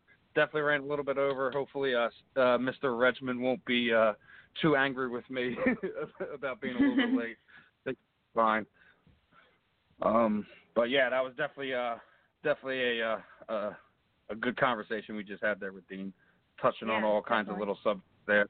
But uh, we got my man Stephen Regman on the line now. Stephen, what's up, my friend? How we doing tonight? Hey, how's it going? Uh, we, we excellent. Sorry, ran a little bit over with uh with, with Coach Din there. We got we kind of got into some conversations, and lost him for a minute, had to get him back on. Went a little bit over. Funny. But uh, How's it going, now guys? we got we got uh, we got you got, got you back on here. Big win this weekend. You, you got got you're riding a four fight winning streak now. Got a got got a big knockout there at uh, LFA 49 there. How happy are you with that with that performance? How do I feel about it? Yeah, man. Oh well, um, I feel as though I went into. Uh, I mean, I'm happy with it. Obviously, a win, you know, is always good, especially with a knockout like that. I hate going to the judges, so I always want to finish the fight. Um, he comes out from a, a good, a well-known Cam Jackson Wink, so um, that didn't make me nervous. I think it was actually a lot more excited, especially since I knew that uh, he goes in, to, he goes in there to finish fights. He knocks people out, so I was like, all right, you know, if he feels like standing, we can stand, and uh, let's see where this goes. Um, I wish I would have pulled the trigger a lot sooner. I knew that I, knew I knew what his game plan normally is because he does the exact same thing for all fights. He ducks his head down. He you know bosses side throws overhand rights, you know overhand lefts, and I knew that um all his other fights that he had, uh the guys don't have no movement whatsoever. So I knew that my movement was going to make it hard for him. But uh overall, I was I was happy with my performance. Yeah, it, looked like he was really trying to like like like like push the pace, and he kept missing you. And it looked like like every time he missed you, it looked he got more angry and kept kept swinging harder and harder and harder until oh, eventually you oh, made for sure. Yeah, for sure. And he um he and I saw him in the sauna the night before the day of weigh-ins, and uh, he didn't look too good. So I knew that you know obviously he was missing weight, but you know I like to take the fight anyway. And uh, I knew that he was probably going to come out hard to try to finish the fight early, early you know sooner than later, because if it went on later in the round, I'm pretty sure he would have been uh later on in the fight I should say. I'm pretty sure he probably would have been more uh, tired. So I wanted to see where his cardio was at. Um, and I also wanted to see, you know, what his game plan was in case he, you know, decided to change it. But I knew for the most part people go back to their own tendencies. And uh, his tendency is to just put his head down and kind of swing. Hey man, and and you did it beautifully, man. That that that flying knee kind of gave you the distance, and the the quick one two just put it out. It was beautiful. Thank you very much. and then as soon as I, I booked the interview, I got my uh I, I got our, our our ticket winner from the from last week. Uh, Sophie hit me up like, oh, Stephen's so awesome. Was training with him over at uh at Pellegrino's and stuff like that. She's a she's a little fireball. I love that kid. oh yes, Sophie. Yes, yes, definitely, definitely, definitely. She's uh she's a talented young uh, little girl. Does a lot of jiu-jitsu, but she's very, very talented. Yeah, uh, she's always uh you know you know uh sharing our stuff, checking us out. She she she won the last two giveaways that we had. I'm like, she can't stop this girl. I'm serious. She pays more attention to the half the other fans that, that do. So hey, I can't I can't Uh-huh. it away from her for for for listening to the rules and following through on it. yep. but you know, you know, you uh, you got your call out afterwards. You, you know, you you said your piece there at at uh, at LFA. Um, you know, you you got uh, you, got the uh, the record that kind of shows what you need to do. What do you think else that you need to do moving forward? I mean, uh, a, lot of guys are trying trying to do the the Dana White Contender Series road. You know, you, you're you know you're you're uh, you got LFA, which is obviously you know one of the quote unquote feeder leagues for the uh, the big show there. I mean, what else do you feel that you have to do now? You got the big knockout on the big stage. Is it is I it another know. belt? What is it?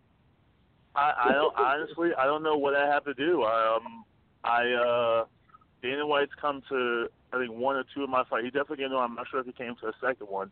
Um I know he came to one that was CFFC. I'm not sure if he came to a ring combat one that I was at. But um when I fought Dave my phone he was there, you know, I talked to him after and he said, All right, you know, next you know, next fight make sure, you know, it doesn't go all three rounds, finish it sooner he was impressed with that, you know, the knockout. That was the one where the guy gave my phone, tried to take me down, and had my leg over my head. I knocked him out. Um, so the next fight after that was Um, the ring combat. Uh, huh? Wasn't that the Shogun fight? Or was it No, it was the uh, Dave Dave my phone. Oh, okay, okay, okay. He he tried to take me down. He picked up my leg over my head, trying to take me down, and I was just hopping on one leg and then knocking him out with the uh with a cross. Uh, Dana White was there. Uh, I think that night, um, Jared Gordon ended up getting signed. Um, Oh, so right. then so after that was, that- yeah, that was, that was in Atlantic City. Yeah, you're right. I remember now. yeah, so then after that, I had the ring combat fight at uh, on the lightweight title, and then I ended up knocking that guy out in the first round. Um, and then after that, I was supposed to fight uh, Mackie Patolo, but that fight fell through. Um, I know he ended up coming in uh, way over the weight we were going to fight at, and it just never happened. Um, and then finally, I get, you know, the fight at uh, what was it, Shogun? I fought Shogun. That was a knockout. I fought this one. That was a knockout. So I'm not sure what I have to do.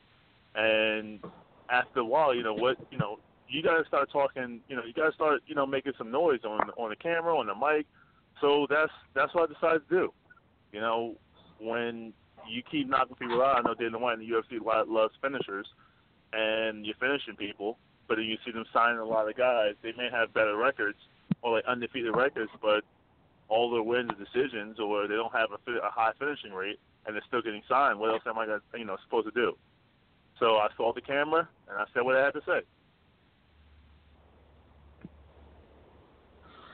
Hey man, uh, I, I hope you get it soon, man. Uh, You're one, you're one of these guys. I've been, I've been I've been following you for you know three four years now.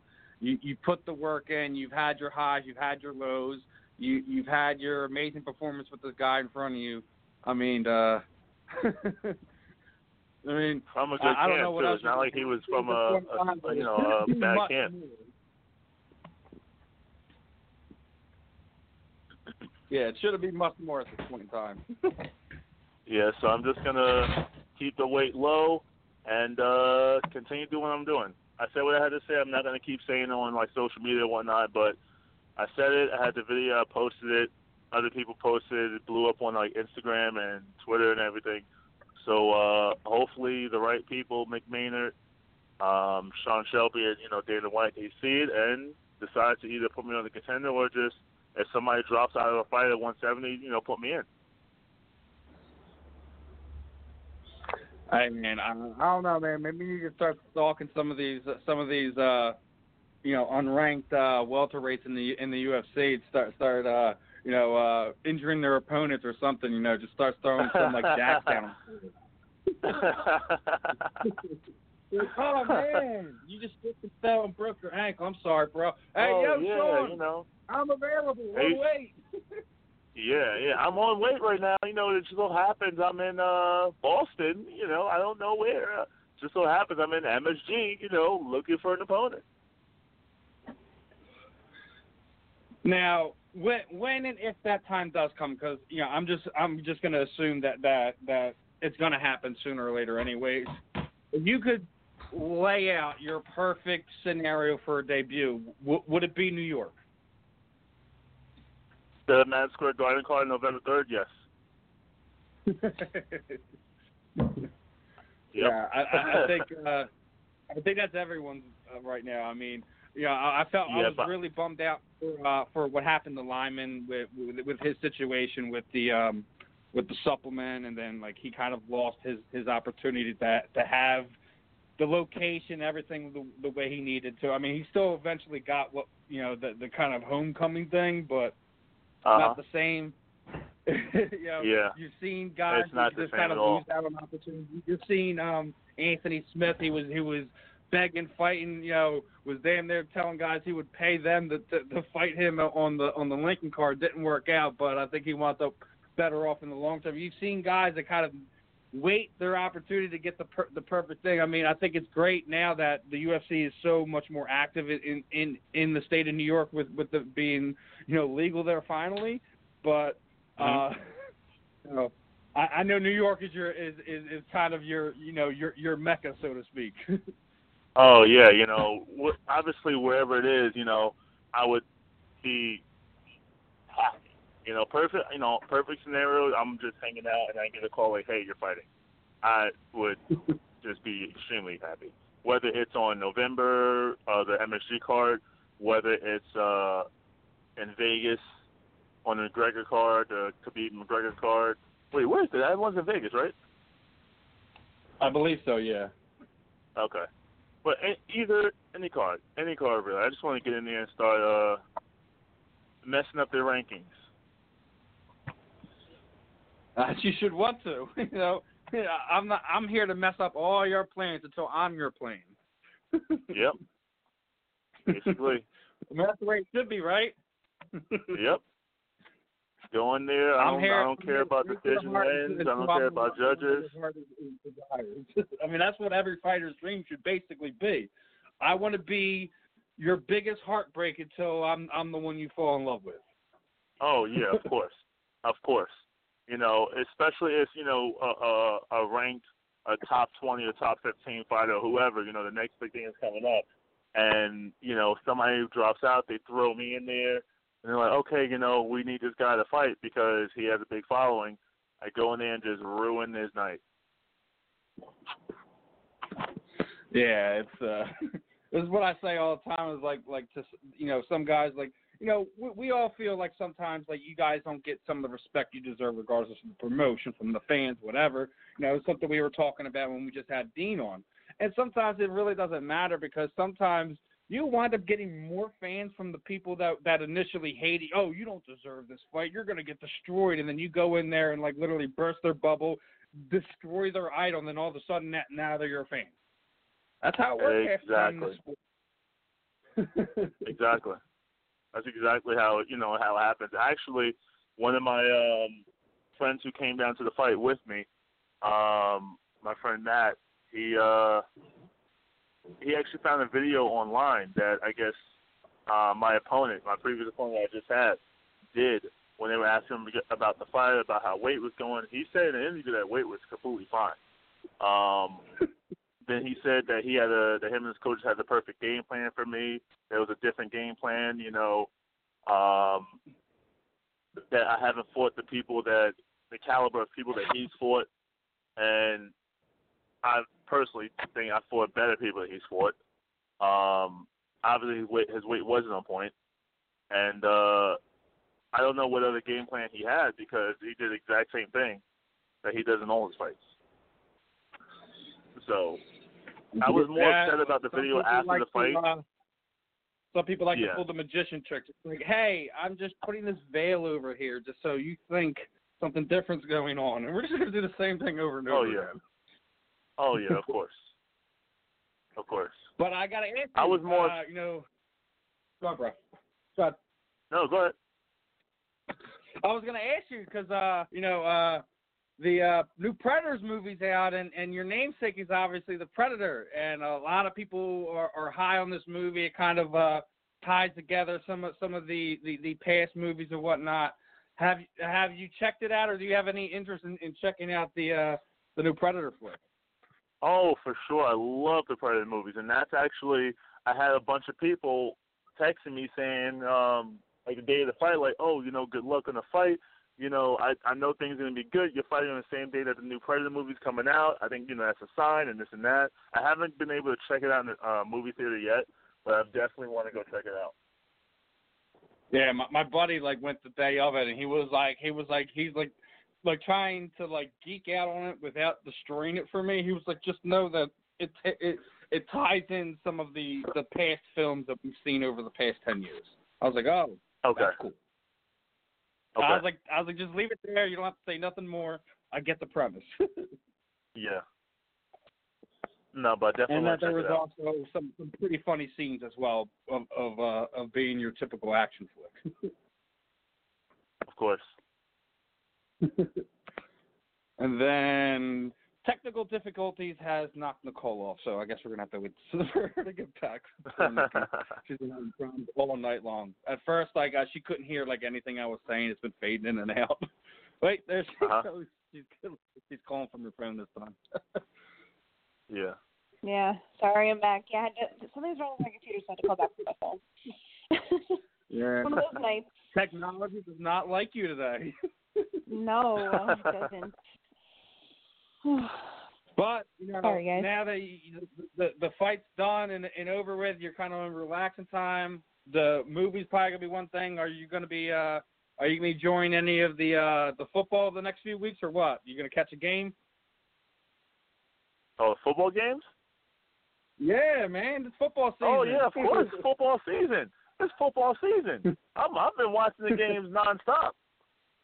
My team got uh When think I team me got guess, kind of destroyed you this past If I remember correctly, Steve bleeds blue, right? no. What is it? It is a blue, but it's not the the Giants blue. Oh, I'm a New sorry, England fan. Man. Yeah, I am Oh, a New oh, my England God. fan. Oh, Patriots, huh? You're my enemy. We got destroyed this weekend though. The the weekend this past game I was watching I'm like, wow, they are getting destroyed. and I was at I was at my my boy Matt. Um, he's a Giants fan, so he was talking trash the whole game. Then once the Giants came, when I was able to talk trash during the whole game, so it, was- it was it was good. It was good. I, I'm sorry. I was very, very high on the Giants coming into the season, and after watching what Dallas just did to them, they just no, no. Oh yeah. I, I'm pretty sure my team can win this division with ten wins. The, the, this division's still n- not not ready yet. but yeah, football football is uh, a big sport in my house. Yeah, so we got so we got three different ones here. You got me, the Eagles fan, you, the Patriots fan, and, and she's a Jet fan. Oh, I'm sorry. I'm, Stop it. I'm so Stop sorry. you do realize that once Tom goes, that that the Jets are going to take over that division. You do realize that, right? if the Jets can take over, they're not going to take over the division. If anything, the Dolphins take over the division. No. I mean, I've been waiting for years for Tom Brady to finally get out of there. You tell me Tannehill is going to take the the the the, the, the Dolphins somewhere? Did you just tell me that? The Dolphins, if anybody takes over the division, it's going to be the Dolphins before over the Jets or the Bills. No Oh, way. We're gonna have no to way. discuss Yeah. this and argue about this some other time, Steven. Oh man, are we gonna have to discuss this? I don't wanna, I don't want to go too much in because I know I got my I got my next guest lined up already, on, uh, uh, waiting to hop on here. Uh, Steve, you know how we typically end this thing, my man. Uh, throw the proverbial microphone over to you. Anyone you would like to thank, training partners, teammates, shoot at the social media sites, website, any charities you're working with, anything like that. The time is yours. Thank you very much. I want to thank uh, my head coach Brian Wright, my main uh, training partners uh, Carl Robinson and Corey uh, Anderson, also uh, Rex Harris. Uh, I want to say thank you to my sponsors, Direct Vapor, um, MHP, who else? Bulldog, Strength and Conditioning, and social media. Instagram is Predator MMA. Twitter is Stephen underscore Regman. Stephen was with a PH and Facebook is just Stephen Regman. And thank you guys All for right, having me on the show. It's always a pleasure, my friend. Well, like I said, we got some more football discussing to do at a later date. We'll do, we'll do. Have a nice night, guys. All All right. right, brother. You have a good one. All right. All right, everyone. That. Okay, guys. All right, that was our second guest of the evening. That was nine and three welterweight Stephen the Predator Regman. But without any further ado, we are being joined by our final guest of the evening. He is freelance investigative journalist, Mr. Mike Russell. How are we doing this evening, my friend? Doing okay, guys. How are you guys doing? Oh, I, I'm excellent. We just had had some fun with uh, we just had some fun with Din. We just had some fun with Steve. Nerd. Nicole, I think, got all her uh, technical issues out the way, so we can uh, get down to the Yeah. nitty gritty here. And uh, you know, it's, the yeah, the night kind of starts off with us with just, I guess, you know, let's just dive right into the whole nonsense that is going on right this second with Jon Jones only getting a 15 month suspension and what looks like he gets a 30 month leniency for basically giving them information on other athletes. What is this? Yeah, it's going to be interesting when we see here in the next little while if there's any arrests or if there's any, you know, other fighters that get suspended, what's going on. But if you read that clause of the uh, USADA rules, it says that if they have somebody that basically gives up somebody else that leads to criminal charges or to a suspension or a positive test or a, a violation, then they can they can get their sentence reduced. So here's the question. You know, we heard Cowboy Cerrone was saying that there was uh, a guy at his gym that was dealing steroids out of uh, out of Jackson Winkeljohn. We don't know if that's true or not, but I mean, you know, if it is, maybe maybe there's there's something going on there. I don't know. It's going to be interesting to see what happens, but yeah, that was a bit of a, a plot twist, if you ask me. Uh, I mean, I don't even think plot twist covers that one, does it, bro? I mean, I, I, I've, I've never seen anything like that. No, no. We were But I all mean, wondering, I guess like, what's hold corner, up? Why is this? Why is it taking so long? And then when everything kind of basically got blasted out over the last hour or so, it's like, whoa, okay, that explains it. Well, I was hearing from people um, that had talked to people within the UFC, and they said that they weren't happy how things were playing out.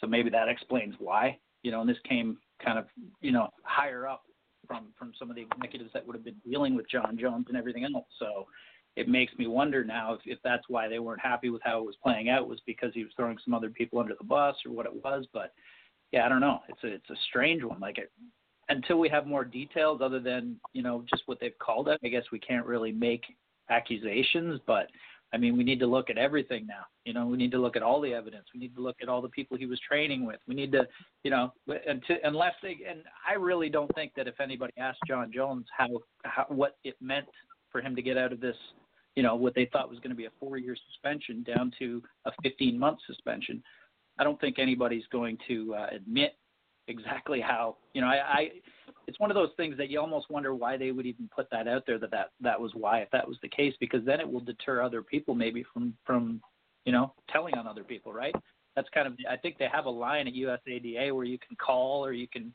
anonymously message them about tests because I know myself I sent in a, a uh, some information that I'd gotten about a, a, certain fighter and a certain manager that we're seeing coming out of a testosterone clinic in um, Nevada about a month ago. So I know I wasn't the only one. There was also uh, somebody else within the MMA community that witnessed it that sent me the tip that they'd seen them too, and they contacted USADA. So you know, I I don't know what that's going to mean. Like, are more people going to try to do that to get out of trouble? Like, there's a lot of different repercussions of of you know the precedent being set. Right? Is everybody just going to save up a binder full of everybody that they know that's cheating and just go through it and say, well, you know what? If I can get out of jail free, here's my card. Yeah, I think that people will start doing that. I think that might be part of the reason why they did put that out there. It's because they want people to turn other people in. I mean, the USADA does, of course. Yep. You know, they want to catch people. So. It's a good and the UFC, if that's the case, it's like obviously we don't know who, who Jon Jones gave up, but in the UFC's eyes, it, those people are basically a trade-off to getting Jon Jones back. They're like willing to to kind of take the consequences in this to get him back because they need him back this badly. Yeah, yeah, exactly. He's becoming an informant, right? Basically, in essence. Mhm. Yeah, exactly. Uh, well, Jon Jones tweet about 13 minutes ago. This has meant the world to me, and oh, oh, oh, oh always will now. The time to shift the focus, front and center, the road ahead. Greatness is, is what I'm chasing. The path to reclaim my throne is now officially open. Comeback season begins now. Yep. Yeah. Well, yeah, we'll have to wait and see what happens. You know, and again, we we don't know the details of it, so you know, it's just just us talking crap here right now. But you know, it could be a case of him maybe maybe the person he turned in was a supplement manufacturer. Who who knows? But I mean, it just seems Mhm. weird that his only way out of this might have been, you know, this last hail mary thing to do because there was no contamination that they proved. There was no, you know, as as far as how the drug got into his system, it was never really proved how that happened. So, you know, he was obviously in contact with the drug where he ingested it or came into his body that he tested positive because it's not a drug really the, the drug that he tested positive for is not one that you, there's a false positive for it through like contamination through like other products that mimic it. So yeah, it's very very strange one. I, I'd be uh, following on on um, social media. You've got Iain Kidd and you've got Dim Space, who both kind of the, the guys to to follow uh, that that'll have a lot of information about this. I always defer to them when it's something to do with drug testing or weight cutting or anything like that. But yeah, I I don't even know what to say about it until we get more info. Yeah, it's just kind of the you know wanted to get your uh your initial take on it. That's all. I you know, before we uh start you know uh laying down the cement for for for what what what has happened here. Let's uh let's see how every how all the cards fall first. Yeah, sure. You know, and speaking of which, you got you got a lot a lot of stuff going on now. You know, uh, you know, you you you've kind of partnered up with with with some other you know real legitimate you know you know journalists in in the in the MMA world. You, you have the uh the the the podcast get, getting ready to uh get get ready to to to be what what it is. And uh how excited are you are you for this? And and what should people be expecting uh when uh when it does actually uh, launch Yeah, I've got a lot of work um, still to do, but I'm about midway through production of a multi-part uh, serial investigative podcast, um, and it's going to be basically like nothing else that you've heard in MMA or combat sports. It's going to be more like a almost like a documentary, like an audio documentary. Um, if you've listened to like podcasts like regular crime type podcasts like uh, Dirty John or Serial or anything like that. It's going to be more like that. Um, I've got a really good producer that I've, I've partnered up with um, that's going to do it, and it's going to feature basically me doing the storytelling, um, narration over uh, basically interviews that I've done with sources. So season one of the, the podcast is going to be um, uh, about Ali Abdelaziz, who we all know is probably the most powerful manager in all of MMA right now.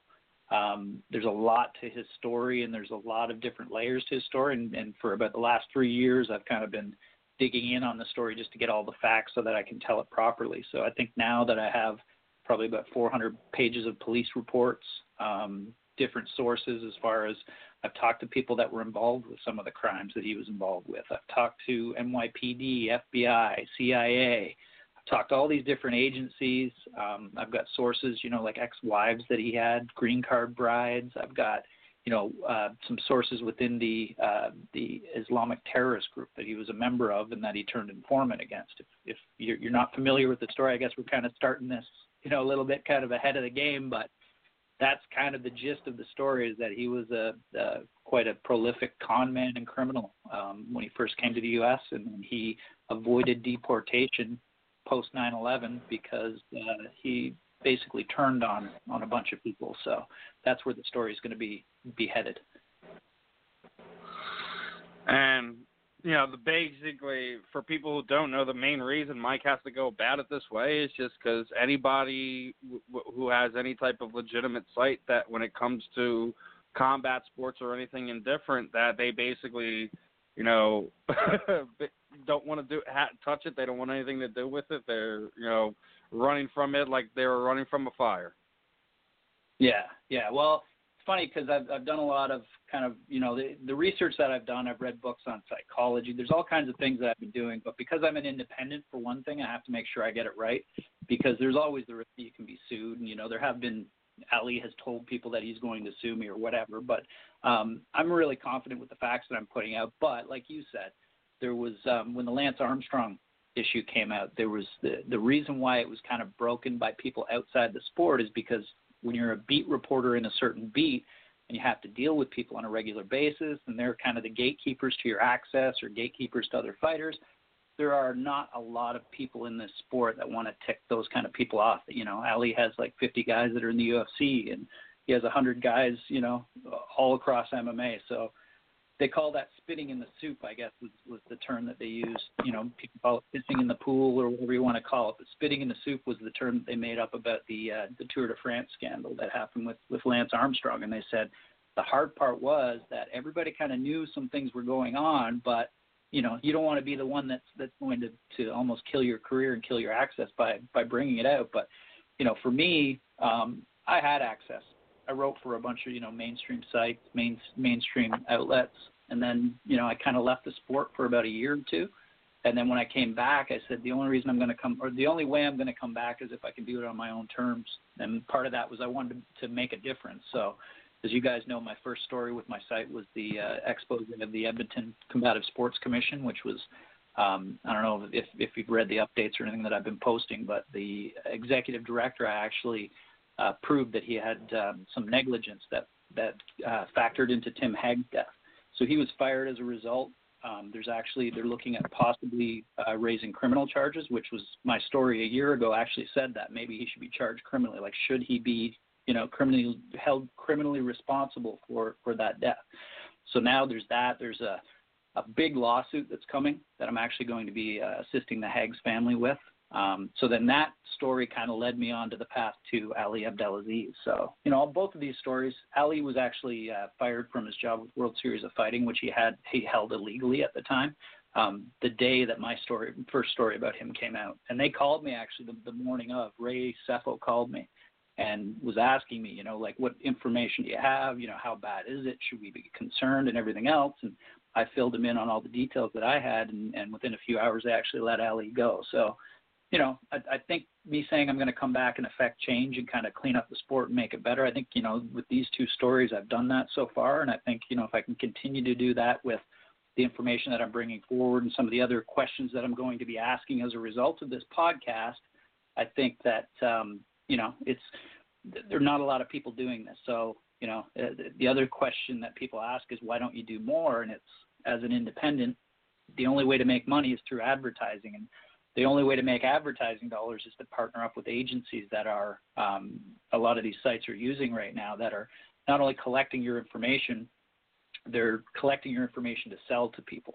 So there are these things called ad and data brokers that are when you visit sites, they're copying all of your things from like you know all the ID from your phone basically that that'll tell them like exactly who you are, and then they cross-reference that with other other marketing companies that are selling you across all these different uh, platforms. So there's a lot more I think at stake when you're going to these free sites. So um, I'm actually starting a Patreon account in the next couple weeks that'll help kind of you know pay for a lot of the stuff that I've been doing, um, just because I've been putting you know thousands of dollars into all of my you know police docs and and you know criminal checks and you know all these different things that people don't realize that really add up quickly. And that's kind of the other reason why there's not a lot of investigative work that goes you know that that we see. We've got like Karim Zidan's one of the only ones that's really kind of putting out really good work on on like Kadyrov and, and political moves and, and illegalities in this sport. But for the most part we've got people that are just regurgitating the, the stories that are click worthy not newsworthy Yeah, I mean that's that's a problem. But do you sorry do you do you feel like you get like more hate for the things that you put out or more positive feedback? Tons tons of hate, and and it's funny because a lot of the hate just comes from like people that are like Ali supporters.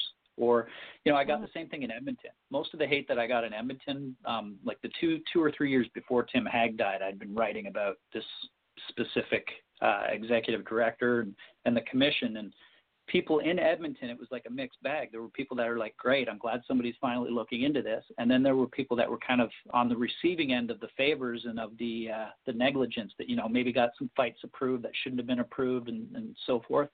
They were, you know, telling me I need to mind my own business and stop writing about Edmonton. And, you know, you're just, you know, I, I had other reporters from Edmonton that were close to this executive director that were like telling me to go back to my mom's basement and quit coming up with these conspiracy theories. So, you know, I, I've I've gotten a lot of hate from the MMA media over my Ali stuff because I keep you know banging the drum that nobody else is really talking about it, and you know I've I've got about a million different excuses why people won't write about it and why they they don't cut off a guy that's lied to them multiple times, you know, in, in different interviews. But yeah, it's it's there have been times where people have asked me why I'm still doing with you and it, not making any money. That was awesome. What's that, sir?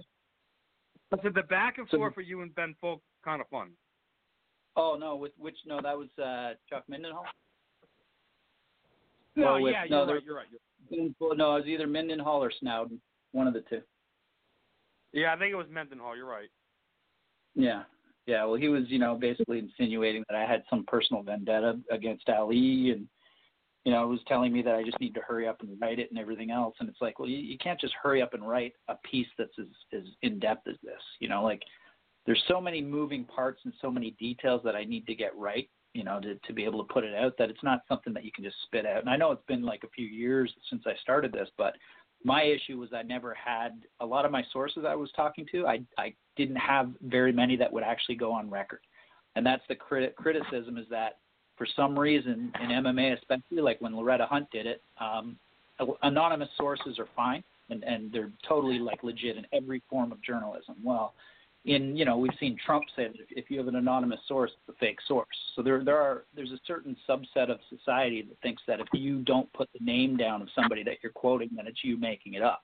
And I've never done that, and that's not something that like any journalist that I know would do, but it has been done before. So it took me this long to convince a lot of my sources that you know there are ways that we can go about this. You know if we can change your voice a little bit as long as we get your voice on there. Um you know and there there are some people that at first didn't want to get involved because they were actually fooled into thinking it wasn't true and they were involved in it. So back at the time, you know, Ali convinced some people that it was all Islamophobia was the reason he got arrested, and you know, all this stuff was was the way that he kind of painted it. So some of these people, it was like they had Stockholm syndrome.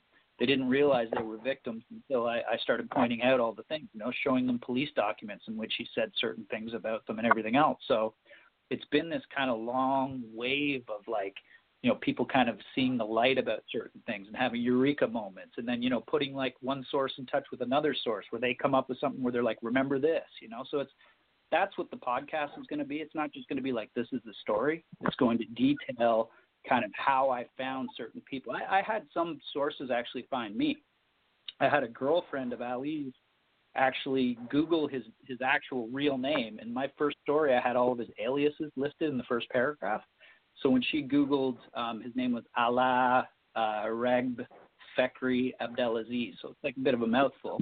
It came right up. So she sent me a message through my website and was like, yeah, I've got prison letters from him. I've got, you know, I can tell you a story about when he called me from prison. You know, like this is all true. So I had people in the media, like in, in our media, MMA media, saying that they didn't believe it because there wasn't enough evidence. I was I was producing. And I, you know, I reached out to some of them behind the scenes and said, "Hey, I've got lots of evidence, but here's why I can't really, you know, I can't release it is because I don't want people to feel like I gave them up as sources when I promised them anonymity or I pr- promised them protection. And that's to me that's more important that I'm protecting them because a lot of them were kind of like nervous when they kind of heard all the things that Ali had gotten into. So, you know, it's been it's a real learning experience for me to kind of have to deal with all these different moving parts and, and try to, to calm people's fears and say, listen, I'm I'm never going to tell him that you spoke to me. One of the other things was um, one of the NYPD officers who I did speak to, and he had a he had a bunch of like I think it was four different handlers that he had when he was a confidential informant, like Jon Jones, you know, like he um he had four different handlers, but none of them would speak to me on record but one. And the one that would speak to me said, All I will say, and the only thing I can tell you, is that everything that he tells you, fact check it because he's a compulsive liar and he will lie to get himself out of trouble or to make himself look good. So he said, That's the only thing I'll tell you, and that's the only advice I'll give you. Well, this same NYPD intelligence officer texted me about a week or so later to say, See what I mean? He said, Ali actually called the NYPD to try to have him arrested for talking to me because they sign, you know, confidentiality agreements and everything else. Well, he rather than deal with it and actually speak to it, you know, he's lying in, in the media saying it's not true and everything else. He's actually behind the scenes trying to put these fires out by trying to have other people arrested for for telling the truth about them. So there's been a lot of, of different moving parts that have, have prevented me from being able to release it sooner. But I think I think I'm I'm pretty confident now that the sources I have and the uh, the evidence that I have all kind of paint the the correct picture. The fact that he goes through all this Yeah. trouble to like get back to people that are talking about him, does that like worry you at all? Um, not really. I don't know. I'm I've always been a guy that kind of stands up to bullies. I, maybe I'm just being naive because like there are a couple stories that people told me that he kind of insinuated or admitted that he may have killed a couple people. So, you know, I hear those stories and I kind of go, "Whoa, that's kind of crazy." But in the same sense, he's banned from leaving America. So he's he's stuck in America. He's landlocked in America, which is why he doesn't go anywhere else. He always makes excuses up like, "Oh, I'll miss my family and everything else," but in reality, he's he's because he's got an asylum deal going on in America. He just can't leave. So yes and no. I'm I'm not really worried about him per se, but you know, some of these I've I've had some of his crazy crazy fans. Um, I had one tweet at me that something about me lying about Ali. He said, if you lied about somebody like this where I'm from, he's like, your three daughters would be raped and you would be cut and killed in front of them. That's what he told me. I'm like, Oh huh, interesting. Like you're you're you're assuming that I'm lying here about all this stuff, first of all. But I'm like, yeah, and- and I, I think it was like I was quoting a tweet I by don't think you somebody else. realize how uh, clueless Nicole is to a lot of this. Like that's another reason why I wanted her to be here when we had Oh. you on before the. When, it's because a lot of this stuff she's hearing from the first time. Like she doesn't. Like you have to remember, I think Nicole pretty much just started getting into it within the last year or so. So like, you know, while we know this, to, to, to, you know, like many different layers to this, like uh. I, I I I still don't think that she would probably understand the uh, the whole situation with uh with World Series of Fighting's first New York event, how they were trying to lure, how you were trying to be lured there. Yeah, yeah, they tried to uh, because I had been writing about World Series of Fighting, and I, and I had, I still have some people that work for PFL that that are my sources that that feed me information because there are, you know, it's contrary to popular belief, just because you work for say say a promotion that's doing some crappy things doesn't necessarily mean that you're involved with that. So there are people that are like, yeah, I, I've I've seen this, you know, and I want to kind of let you know about it. So I'd been writing about World Series of Fighting for a while, and then out of the blue, I get a, a LinkedIn message from one of the owners, um, a guy named Bruce Deifik. And I'd written it previously about Deifik basically when, when the promotion, like when he joined the promotion, was because he, he owed money to one of the other owners that ended up slapping him in the face and was going to beat him up. And, you know, he was like, well, I want to make a deal. Let me come into your, you know, I want to help you out. And there's all kinds of infighting between these two, two uh, owners and stuff. So I'd written quite quite heavily about World Series of Fighting, about Ali, about you know his terrorist ties, about you know his criminal ties, about all the illegalities that he was doing. Basically, he was managing while he was the matchmaker. So he was getting paid by the promotion to set up the fights. He was getting paid by the fighters who he managed for setting up the fights for them. So he was getting double dipping, that's called and then he was getting paid by certain sponsors to give out sponsorship money and he was getting paid by the fighters to get them sponsorship money so like he was taking all of this you know all these different things that were going on illegally so i get this message from one of the world series of fighting owners who says he wants to fly me to an event on new year's eve to new york city um, all expenses paid wants to put me up which first of all it could have just been that he wanted to see if I'd accept it so that he could say, look, at this guy's like an unethical guy, he's taking payola or so I, I declined it, but I mean, I know Ali was going to be there. He was 100% going to be there, and he was there. So it was one of those questions of, and and then the, the the wording of the message. He actually said the reason he wanted to bring me to New York was he wanted to, to change my mind about the family. That's what he said, and it was like it read like a mafia invite, right? Like I want to change your mind about the family here. I'm like, yeah, no, I think I'm going to hard pass on that one. I went to an offer you can't refuse. yeah. That's exactly how it sounded to me, and I'm just like, yeah, no, I'm I'm good. I'll just stick around here in Canada, and you know, I, it's funny because like all the stuff I've done on on Pat Reid in Edmonton, I'm I'm actually finding an easier time finding sources and finding info on Ali um, because in America, the Patriot Act has actually made it so that like I said, that personal information that these websites are collecting, it's actually opened up a loophole, so that's legal. So like these companies are are logging all of your web browsing. So like if you go from like site site to site to site that's partnered with another site, they're they're grabbing stuff like your health information. Like when you're you're searching for certain health maladies and stuff like that, they're putting those in your file. So there there've been cases where like some people have been rejected insurance and they figure that's why. Or, you know, they've they've they can put everything in. there. There's there's been cases where they've you, you can order from these companies that I've used similar ones to try to get info on some of my subjects they can order everything from like people that have a certain disease to your sexual preference to how much money you have, what kind of car you drive, what what. I, I had a guy actually for for um, I'm working on a story for my Patreon about all of this. Um, a guy told me, he, and he's in politics in New Jersey. He told me that he's seen these lists and he didn't know how they were getting these lists, and this is exactly how they're getting them. Well, when you are in a certain jurisdiction, you can buy lists by IP address. So let's say you're, you know, in in like like a place like Toledo, Ohio.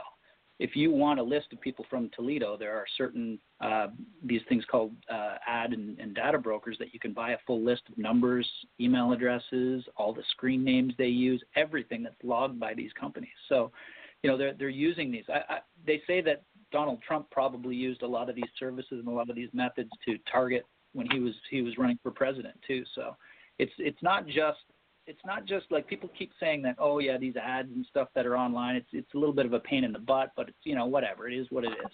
Well it's not just the ads that you see or the ads that you you know follow you from site to site.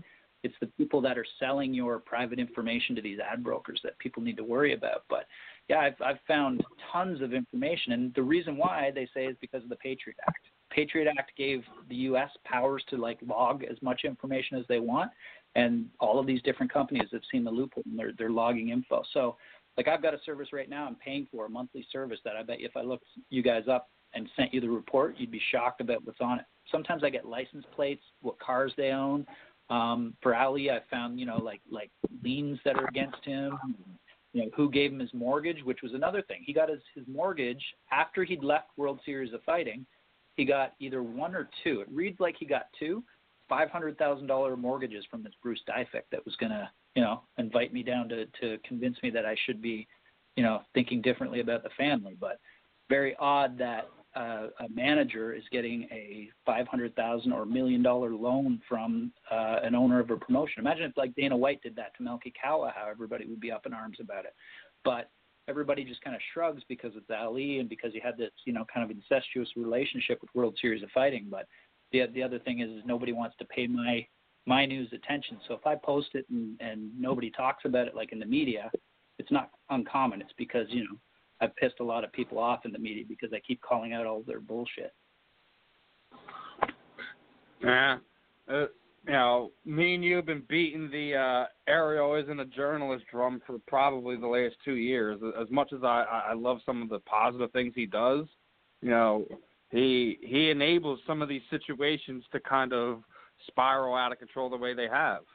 You know, well, you know, yeah, and the thing is, is people don't realize that there's there's a lot of different layers to journalism, and and Ariel has a journalism diploma, so I wouldn't say he's not a journalist, but he's more of a, a broadcast journalist, which you know you could look at him like at like a Jimmy Fallon, you know, a, a Jimmy Kimmel. Um, well, I'll, I'll put him in the same league with, uh, with, with with Mr. I'll put him in the same league with Skip Bayless, man. You can put him that he's Yeah. a shock jock at this point in time. I, yeah, and that's he the is thing, a like journalist, but he's a shock jock.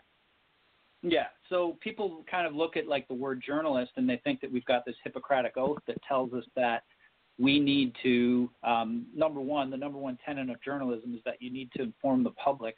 That's what news is. You inform the public on stuff that's in, in the public's interest to know. So like, you know, if there's a serial killer on the loose or we're gonna have a flood, like all that kind of stuff is newsworthy. Well, if you look at most of the stuff that kind of makes up the the journalism news cycle, 99% of it is rumor, right? Fight rumors, an innuendo like, you know, so and so said this about this guy, or this guy says this guy's an asshole, or whatever. You know what I mean? Like, there's no real, like, there's no evidence-based reporting, and people think that we Yeah, as journalists have that in that responsibility.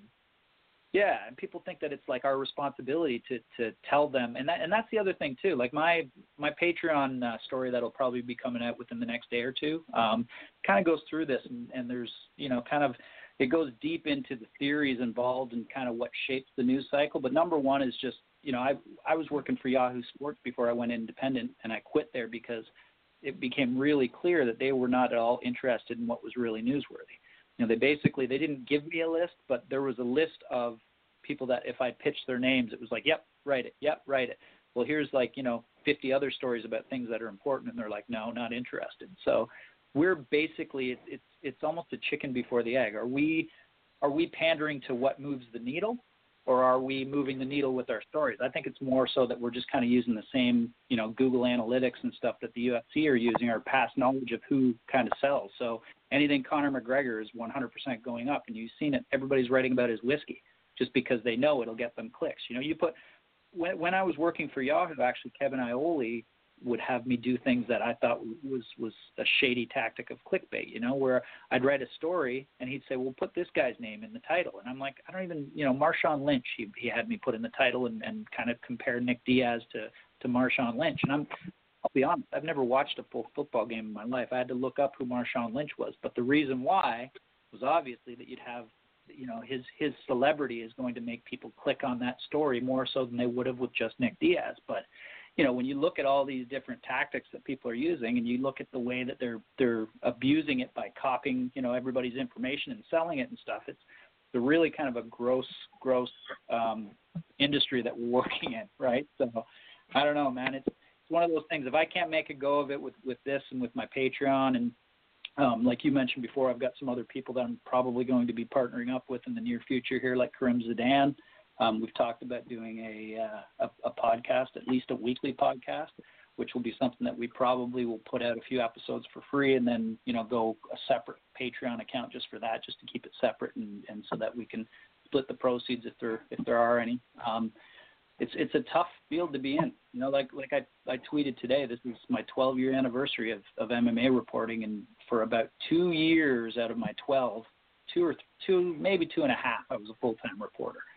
And other than that, you know, I'm freelancing, and and you know, Karim Karim is is he's making a career of it, but he's having to to freelance through like four or five different outlets, and you know that's great, and and he enjoys it, and you know, great for him, but some stability would be nice and to be able to to actually you know to have I've got I've got the, the I've had this week off and I have next week off work to finish the podcast project. And you know, after that, it's it's up in the air of where I'm gonna what I'm gonna do afterwards. If if I can make a go of it, then I've got to you know we're looking at other seasons of the podcast and we're looking at maybe doing a weekly show. and We're looking at doing you know daily news type stuff, but I can't do that and work another job like I have been for the last three years. It just you know I've got five kids and a family and to try to do that and maintain it has been, you know, it's it's it's it's actually hurt probably my family more than anything, just because of the time and the money that I haven't made while I was doing this. So, you know, everybody keeps saying, why don't you put out this and why are you going to charge for this and why? Well, guess what? I've done it for free for three years. I think you guys kind of have an idea of what I can do. So I'm hoping that a few people will uh, will kind of support me. You know, I've gotten some support through base or through uh, uh, PayPal um, so I'm just hoping that, you know, I'm I'm not. I know this isn't a rich man's game, and I'm not going to be making, you know, maybe as as many as uh, six figures as I hear some guys are making. But I mean, to be able to actually pay some of my bills would be nice. I'm I'm kind of you know it's costing me money every year to do this as far as my web hosting, as far as my expenses go, as far as my time goes. So you know, it's a pretty expensive hobby when you look at you know at least a couple thousand dollars a year that I'm putting into you know, I could be going and playing hockey and not spend as much time and, and get get death threats every day. I mean, I, I still think when it all boils down to it, Mike, that you know, you saying you hope to some of the changes that that you hope comes from from from this and the positives that come from this.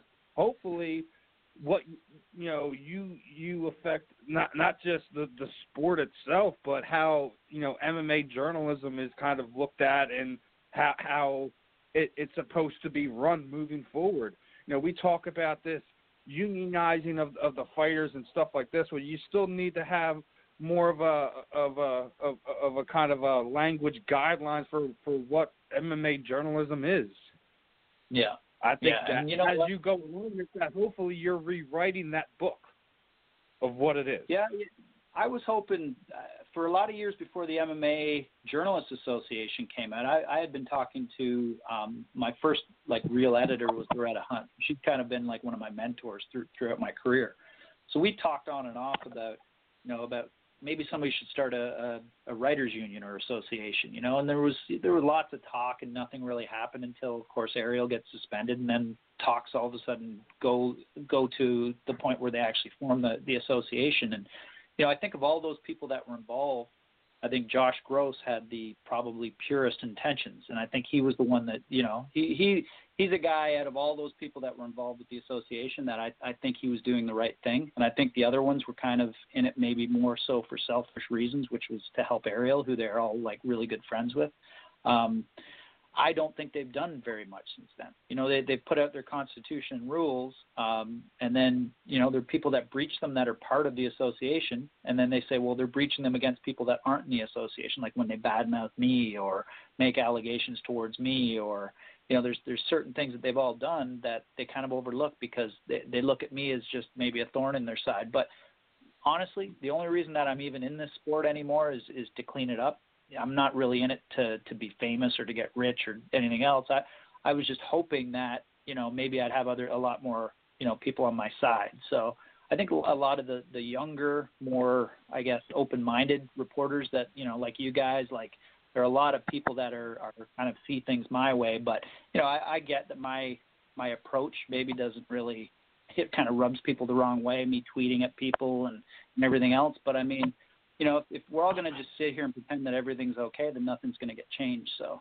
I'm hoping that, you know, at, at the very least, another thing I was hoping to do if I can make enough money, because I've talked to a lot of people about bringing them on as, as contributors if I can, but I've, I've, I've dragged my feet because I never want to bring people in for free. I want to be able to pay them, and I don't want to be able to rip them off by, you know, giving them like an insulting figure by here's like twenty dollars, like I've worked for in the past.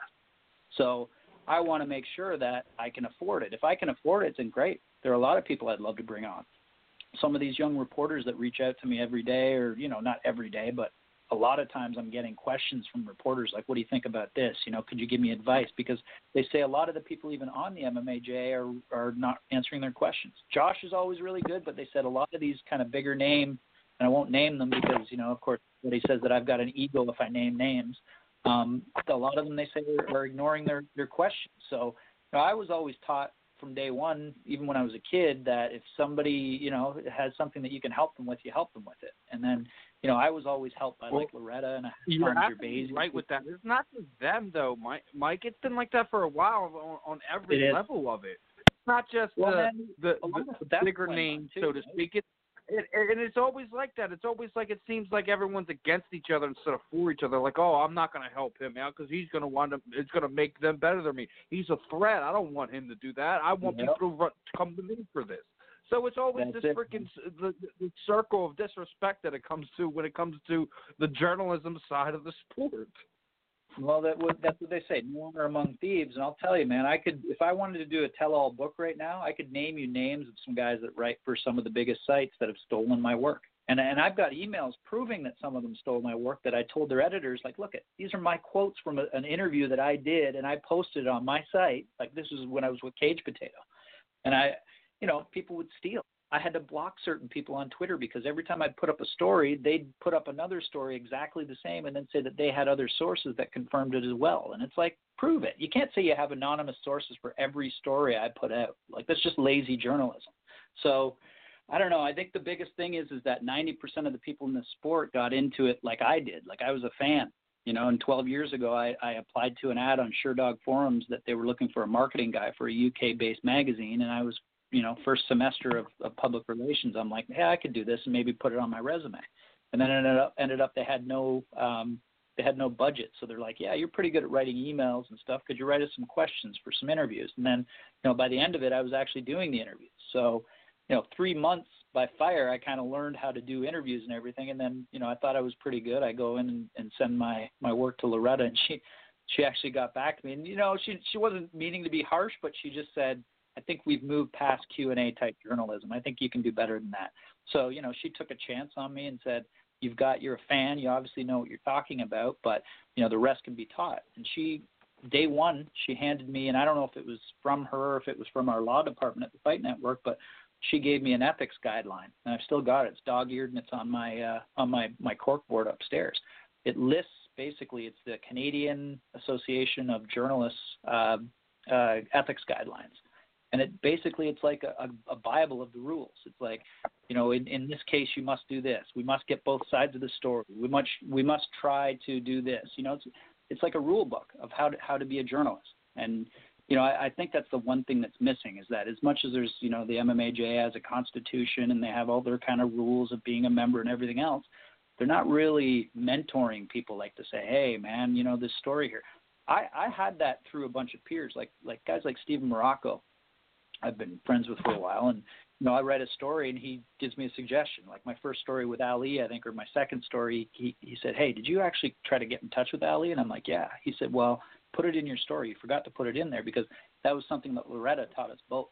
That you know, nine times out of ten, the UFC never even responds to you to say no comment. They just never respond. So you have to you have to say that I've tried multiple times to get in touch with them because then that kind of paints a picture that you know you're doing the right thing. They're the ones that are dropping the ball, not that you didn't get both sides. So, you know, we've kind of always had, I've always had kind of a, a clique of, of people that are, you know, on the same page and on the same side. Like I'll ask Loretta from time to time, you know, about, about certain things and I've got other, other people that I ask, but, you know, it's, it's tough because there are people that I, I trusted that, you know, felt like they were kind of stealing my info and, and trying to use it for, for their own good in the in the few, in the past. So I get where that you know everybody's kind of like reluctant to to help each other, but I mean, this is about the sport and it's about us being taken seriously. If we're all going to act like we're we're glorified bloggers putting up pictures of Conor McGregor at every every time we can, then it's not going to help anybody.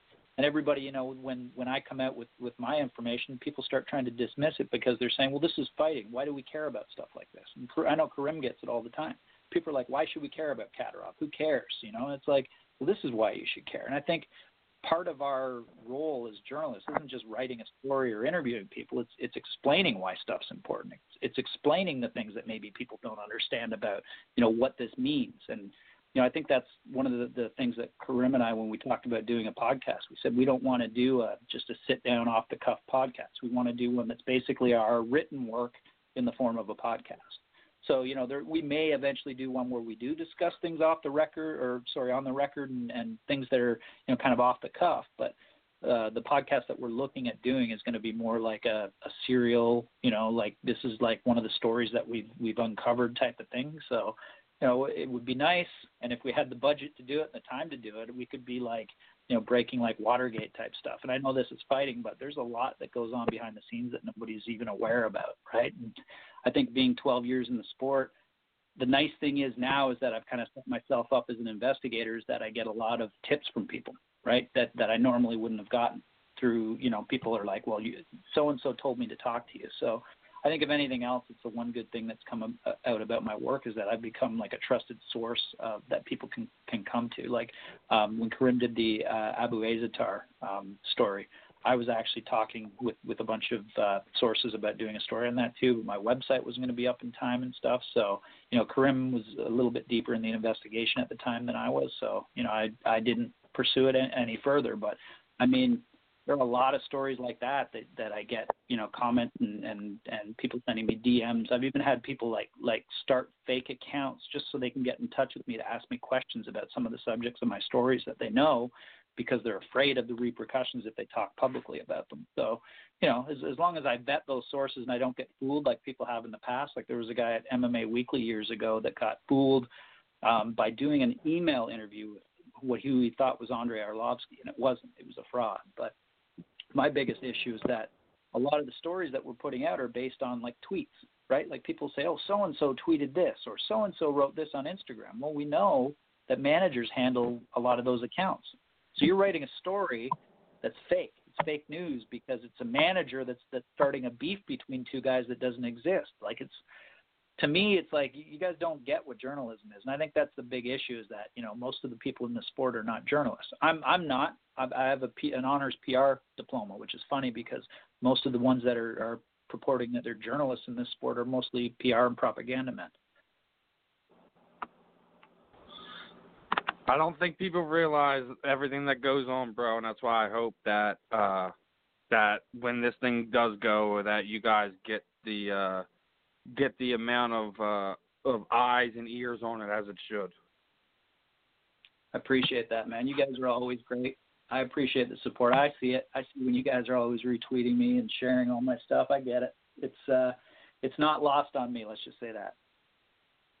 Well, man, it, it's it's uh, it's a thankless thing that you're doing. You, you know, you're not winning it. You're you're not winning any popularity contest anytime soon from either side of the fence. So you're you're literally doing a thankless job at this point in time. So, you know, take it for what it is, man. You know, you know, I'm still going to support you. I know, you know, and, and like you were just saying, like there are some people that they don't want to support you publicly in one way. That doesn't mean that they don't. They're not paying attention to what you're doing. They're not reading your your, your tweets or articles or whatever. So, you know, yeah. even though it might seem that you're getting all the hate, I still think behind behind closed doors that that uh that people are, have their eye on on what's about to happen. Yeah, yeah. Like I've, I've had some people from the UFC reach out to me, right? And and it's not you know like hey what's going on. They just want to tell me I'm reading your stories. You know I've I've had you know executives from the UFC follow me on Twitter, and that's no coincidence. They want to read what I'm writing about. It's not like you know they they're like wow I really want to hear about your Edmonton stuff because nobody you know it's people consider that a niche thing, even though I think that it, it, it was very underreported what happened to Tim Hague and the reasons behind it. But then again, nobody had the info that I had, right? They, they didn't have the info that this guy wasn't registering all the medical suspensions and that he wasn't honoring the medical suspensions and everything else. But yeah, there are, I know people are watching. You know, some pretty powerful people. Um, I also know that there are some some uh, television networks that are involved that are, or sorry, not involved, that are uh, in, looking into the veracity of my reporting and that we could see something a little bit bigger on a bigger stage once my other stuff's released. And you know, I get it. A lot of people will say that I, that there was no evidence. Well, here's the thing: I didn't have I didn't have 400 pages of police docs when I wrote the first story. And to be honest, the reason why I wrote the first story so hastily was because somebody leaked what I was writing about on Twitter, and there were other reporters that were breathing down my neck that knew what I was writing about that were like, well, I might look into it too, right? So I had to do something and I had to put it out quickly, and I wasn't super happy with the way it turned out because I literally pulled an all nighter. I stayed up all night the night that I'd, I'd been given this tip by an ex World Series of Fighting exec to look into this aspect of Ali's life that nobody had looked into before. So all I had to go off of was this book. Well, I've since learned because I was hired by a nonprofit to do actual counter or yeah counterterrorism investigative work um, on the cult that Ali was in, based on my all of my research. I did six months that I set up a website on this group, and you know had access to all these FBI and CIA documents and such. Um, while I was doing that, you know, like researching all of that was was was an eye opener of all the information that I could get. But I mean, not a lot of people, I think, in the sport know exactly what we go into doing an investigation like this. So, you know, it is what it is. But I know that there's um, I, the reason why I've stayed with this is because I think it's important, and I think it's it's very important that we know who we're dealing with in this sport. So, number one thing, like I said, tenet of journalism is that I'm doing what's in the public's interest interest to know. And there are a lot of people that would be affected if, let's say, Ali got brought down for one of the you know illegalities that I'm told he's he's doing right now. So there are a lot of, of people I think that would be affected by if he goes down. So yeah, I, I I believe what I'm doing is is right and for the right reasons. You know, everybody wants to say that I've got a grudge or something personal or whatever. They can say what they want. Ali has been trying to diffuse it by telling people that I'm just a jealous manager, which is such a weird thing. I know where that comes from because I worked for a, a manager way way way back when briefly. Um, so I know that that's what he's trying to, to to cling to is that I'm just a jealous manager. But I mean, I never got paid to uh, manage uh, any of the guys that he's trying to say that I manage. So it's one of those things. You know, he he can use what he wants. I'm I'm definitely not managing anybody, and I'm 100% the only uh, toe that I have in MMA is is is my website and my investigative work. Oh, Mike, keep us informed. Uh, I'm really looking forward to seeing when this comes out, and uh, uh, I'm sure that even though Nicole hasn't really said anything over the past few minutes, she's uh, she's taking it in. It's digesting.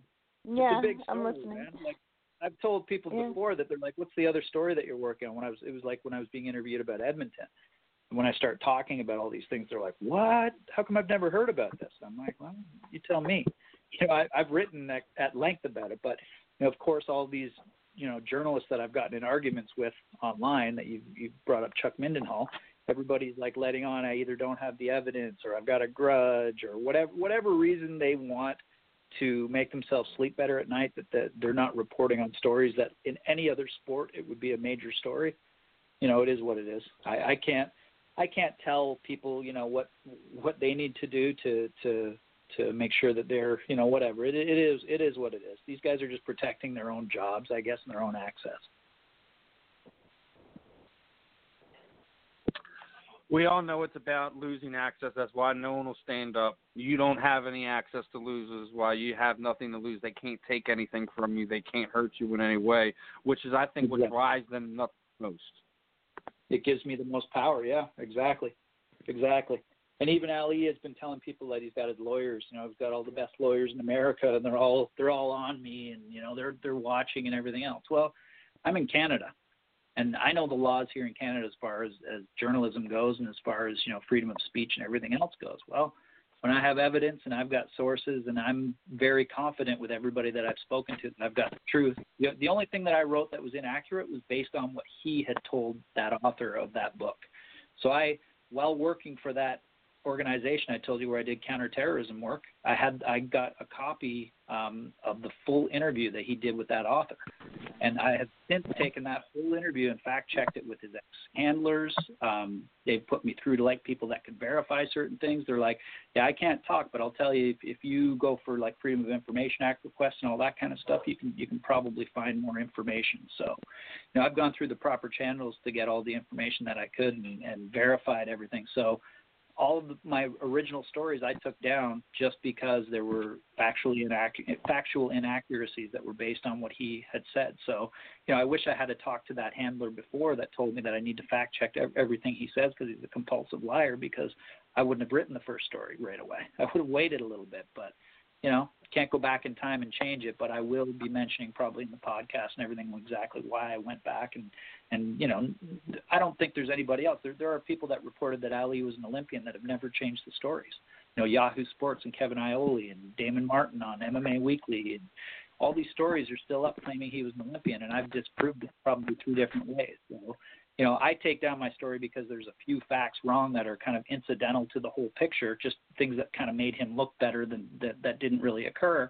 And then we've got these other people that are changing history by letting on he's an Olympian, and he's he's used all of that as propaganda. So for years he's used the media and and I, I even found a story from when he was in Colorado Springs that he did with a, a newspaper. He used that member of the media to uh, propagate his story about the Olympics. And every one of these stories that I found, he used a different age or when he competed at the Olympics. So he couldn't even keep his lies straight. You know, one said 16, another said 17, another said 18, and none of them add up to when he was actually born. So know, a little bit of fact checking. I asked this reporter in Colorado Springs who didn't like it too much when I said, "Well, did he show you any proof that he was an Olympian?" And she never responded to me again. So, you know, it is what it is. I guess embarrassment is is is involved with having to print a retraction, but I think I'd be more embarrassed about putting something up that's like totally factually incorrect. So, you know, my my goal is to be accurate and to be fair and to be, you know, to give as as many details as I can to paint a, a full picture. So, I don't know, man. We're there's different journalists in, in, in this space, and, and some of them, like you said, shouldn't even be called journalists. But you know, I'm not going to say who should and shouldn't be. But you know, if you're not, if you're not, you know, like I said, that, that there's there's uh like I said, hopefully with what you're doing, kind of refines what, what we call an MMA journalist, and uh, you know, it's it's going to be interesting to see how, where where the chips fall after after everything uh, comes out. But um, Mike, uh, gonna gonna get ready to to wrap this one up.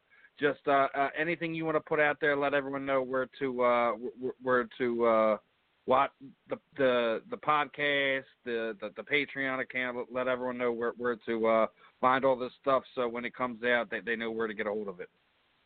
Sure. So the, the Patreon account will probably be up this week, like I said. Um, if you keep most of the updates that I put out, um, the the number one uh, uh, I guess medium would be Twitter. I do most of my updates on there, so I'll be probably posting it at the top of my Twitter. I'll be pinning it at the top. Um, as far as the uh, podcast, it'll be uh, available through realfightstories.com. You can go there right now, actually, uh, and look at the preview for the podcast, which has kind of samples of all the documents I've got, um, some footage of the group that Ali was involved with, some of their uh, military training, paramilitary training, and, and uh, uh, different things that they were, were doing within America. So kind of it doesn't make a lot of sense unless you know what everything is, but it's it's definitely pretty interesting to watch all the things that these these people and Ali were involved with, and it kind of the, the narration for that piece is just him talking, and a lot of his, a lot of the things he said is untrue. A lot of the things he says, you know, are you can tell that he's just grasping at straws. So that's kind of going to be what the the overreaching theme of the story is is just that you know all the all the lies and where they got him and and how he got to where he is. So yeah, go to Real Fight Stories. Uh, Twitter, it's Mike Russell MMA. Um, same on Instagram, but I'm not very active on Instagram. But yeah, Twitter's probably the best place to to follow me. Well, well, people, make sure you guys are giving Mike a follow, regardless if it's Instagram, Twitter, and uh, keep uh, keep an eye out on the on the uh, on the podcast that's about to drop. Mike, uh, as always, it's a pleasure for your time, my friend, and uh, make sure you uh, you link me up when everything gets out there. Of course, of course, man. I'll send you a link, and, and we may even have the episode ready a little bit early for some of the, the some of our media friends. So I'm going probably up to do the final bit of recording, not this weekend, but next weekend. Um, got a studio booked and everything, so I won't say where. Uh, but yeah, it's coming together, and it was that was the one thing I didn't want to put it out like it. It seemed like I was recording it in my house because I, I think that the story is bigger than just having like a crappy, you know, a crappy recording and, and everything else. So I'm going to do it right, and we're going to make sure that the story matches the the format that we put it out with as far as you know how big and how you know how intense the story is. So I think I think it's going to be something that everybody's going to enjoy because it's not going to be like anything else that's out there. Absolutely, brother. But Mike, as always, it's a pleasure, man. Be be in touch. Have a good evening, and uh, you know we'll uh, we'll have you back on here again at some point in time in the future. Awesome, awesome. Thanks, guys. Always a pleasure, and all thanks right. again for all the support. All right, man. You have a good one. All right, everyone. That was our final guest of the evening, freelance journalist Mr. Mike Russell. Did you learn anything tonight? Oh yeah, a lot of information. Yep. Yeah, well, like I said, when, when he gets this thing out there, it should be eye opening. Um, like Mhm. I said, he he's been putting bits and pieces of this thing out there over over the the last you know three to four years. It's literally the truest form of labor of love that I've, I've ever seen one in my life. Uh, yeah. he literally has, you know, publicly nobody on his side really. So I, I really feel for for, Yeah, for. Mike. He he he is fighting a a uphill battle, and the and and and the and the hill is filled with nothing but divots and mud. yeah. But uh, yeah, dude, I, I really, really appreciate what Mike is doing because you know he.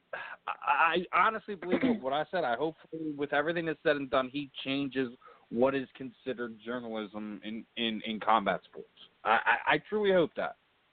You know, I don't want to see you know you know you know anybody you know be made a fool of or whatever. I just we just need some uniformity in in that area, and hopefully with with the stuff that comes out, it changes how we look at MMA journalism.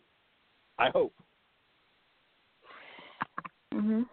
But other than that, uh, another yeah. one in, in the book, good- Din good. Thomas, Steve Brinson. What what happened? No, I said nothing. We had a good show tonight. Yeah, everybody. Yeah, yeah, yeah. It was stuff. fun. You know, uh, have some fun with Din. Have some fun with Steve Regman. Me, me, me and Steve gonna have a fight, man. Freaking Miami Dolphins. Frick out with that. Oh yeah, I disagree with that You know, also. he probably, literally probably destroyed me, but that's besides the point. Um, and then obviously Mhm. the final guest was was Mike Russell, but uh, yeah, I, yeah, I, I I even felt the anger for you, freaking Miami Dolphins.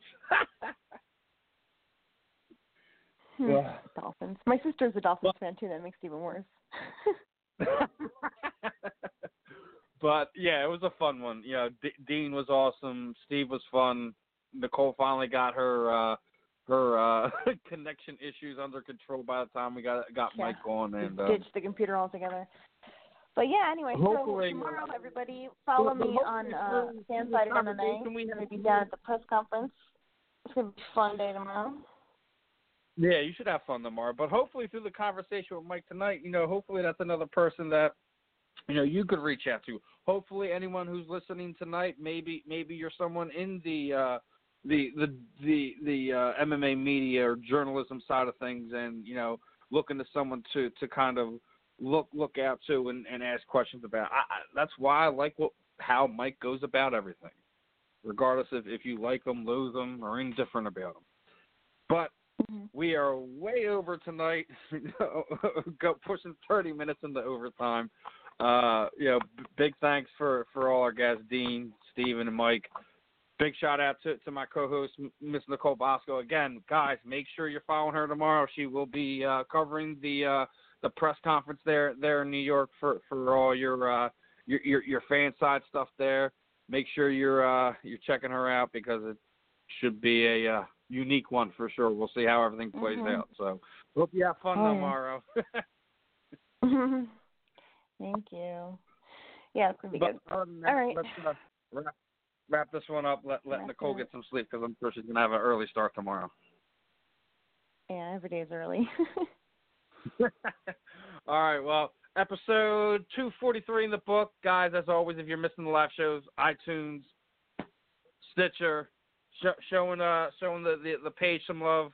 Just did the uh the the T-shirt giveaway, so uh make sure you guys are uh you know also you know for for us who've been following us for a while, make sure you're showing Rachel some love. She's getting to the uh point it's really starting to mess with her, so hopefully we can get the uh last bit of this uh GoFundMe done and and uh get her to the hospital for her surgery. But other than that, guys, again, another fun one in the books. Will we be back next Wednesday for episode 244?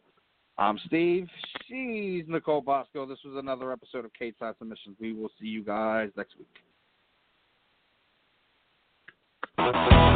This is MMA fight music producer Mikey Ruckus, and you are listening to another edition of Cage Side Submissions with Steve Rychel and Rachel Blaze. A call to all. You know it's Mikey Ruckus and I'm busting through the door. Breaking through the ceiling and I'm opening up the floor. Make you split your head when you bang against a wall. Blazing full fury from a sight unseen. Flipping on the podcast, Central Time 3. Throwing up a jump for a greeting frenzy. It's a talking festival waters of the never easy. Time to lay the smack down, lay it on your back now. Focus on that moment when you blasting this around town. Competition tries to stay up for the last round, but we stole a finish and we soaking up the live crowd. Turn it up loud and us all proud. Anyone who brought up Gary, we them all up in the ground. Down low, cause it's hanging all up in the cloud. Cage like submissions, gonna hit you like blow, like blow. So listen up, for the next two hours, two hours. MMA, wave off in power. Hands up your seat, turn up the volume. You lacking inside on the game and I just solved your problem. Cage time submissions is what you all been missing. All the latest news and interviews, come and give a listen. Stephen breaks her high and low to give you something different. Get up on the fence and changing up your disposition. UFC and Bellator, yes, a fix a fight. Join on this conversation, get your game tight. Just make sure when the line is green, you don't get paid right. Every Thursday night from 8 to 10, prepare up on your fight. What you calling your thumb? Oh. Women knocking you down, down. facing the town. It's the round and pound down. with the blood on the hands, hey. with the hit in the crowd. When the calls are inbound and your voice is profound, and we aim to a sound and grow rich now. Go, go, Stephen Rachel. Go, go, Stephen Rachel. Go, go, Stephen Rachel. Welcome to Kickstarter Submission.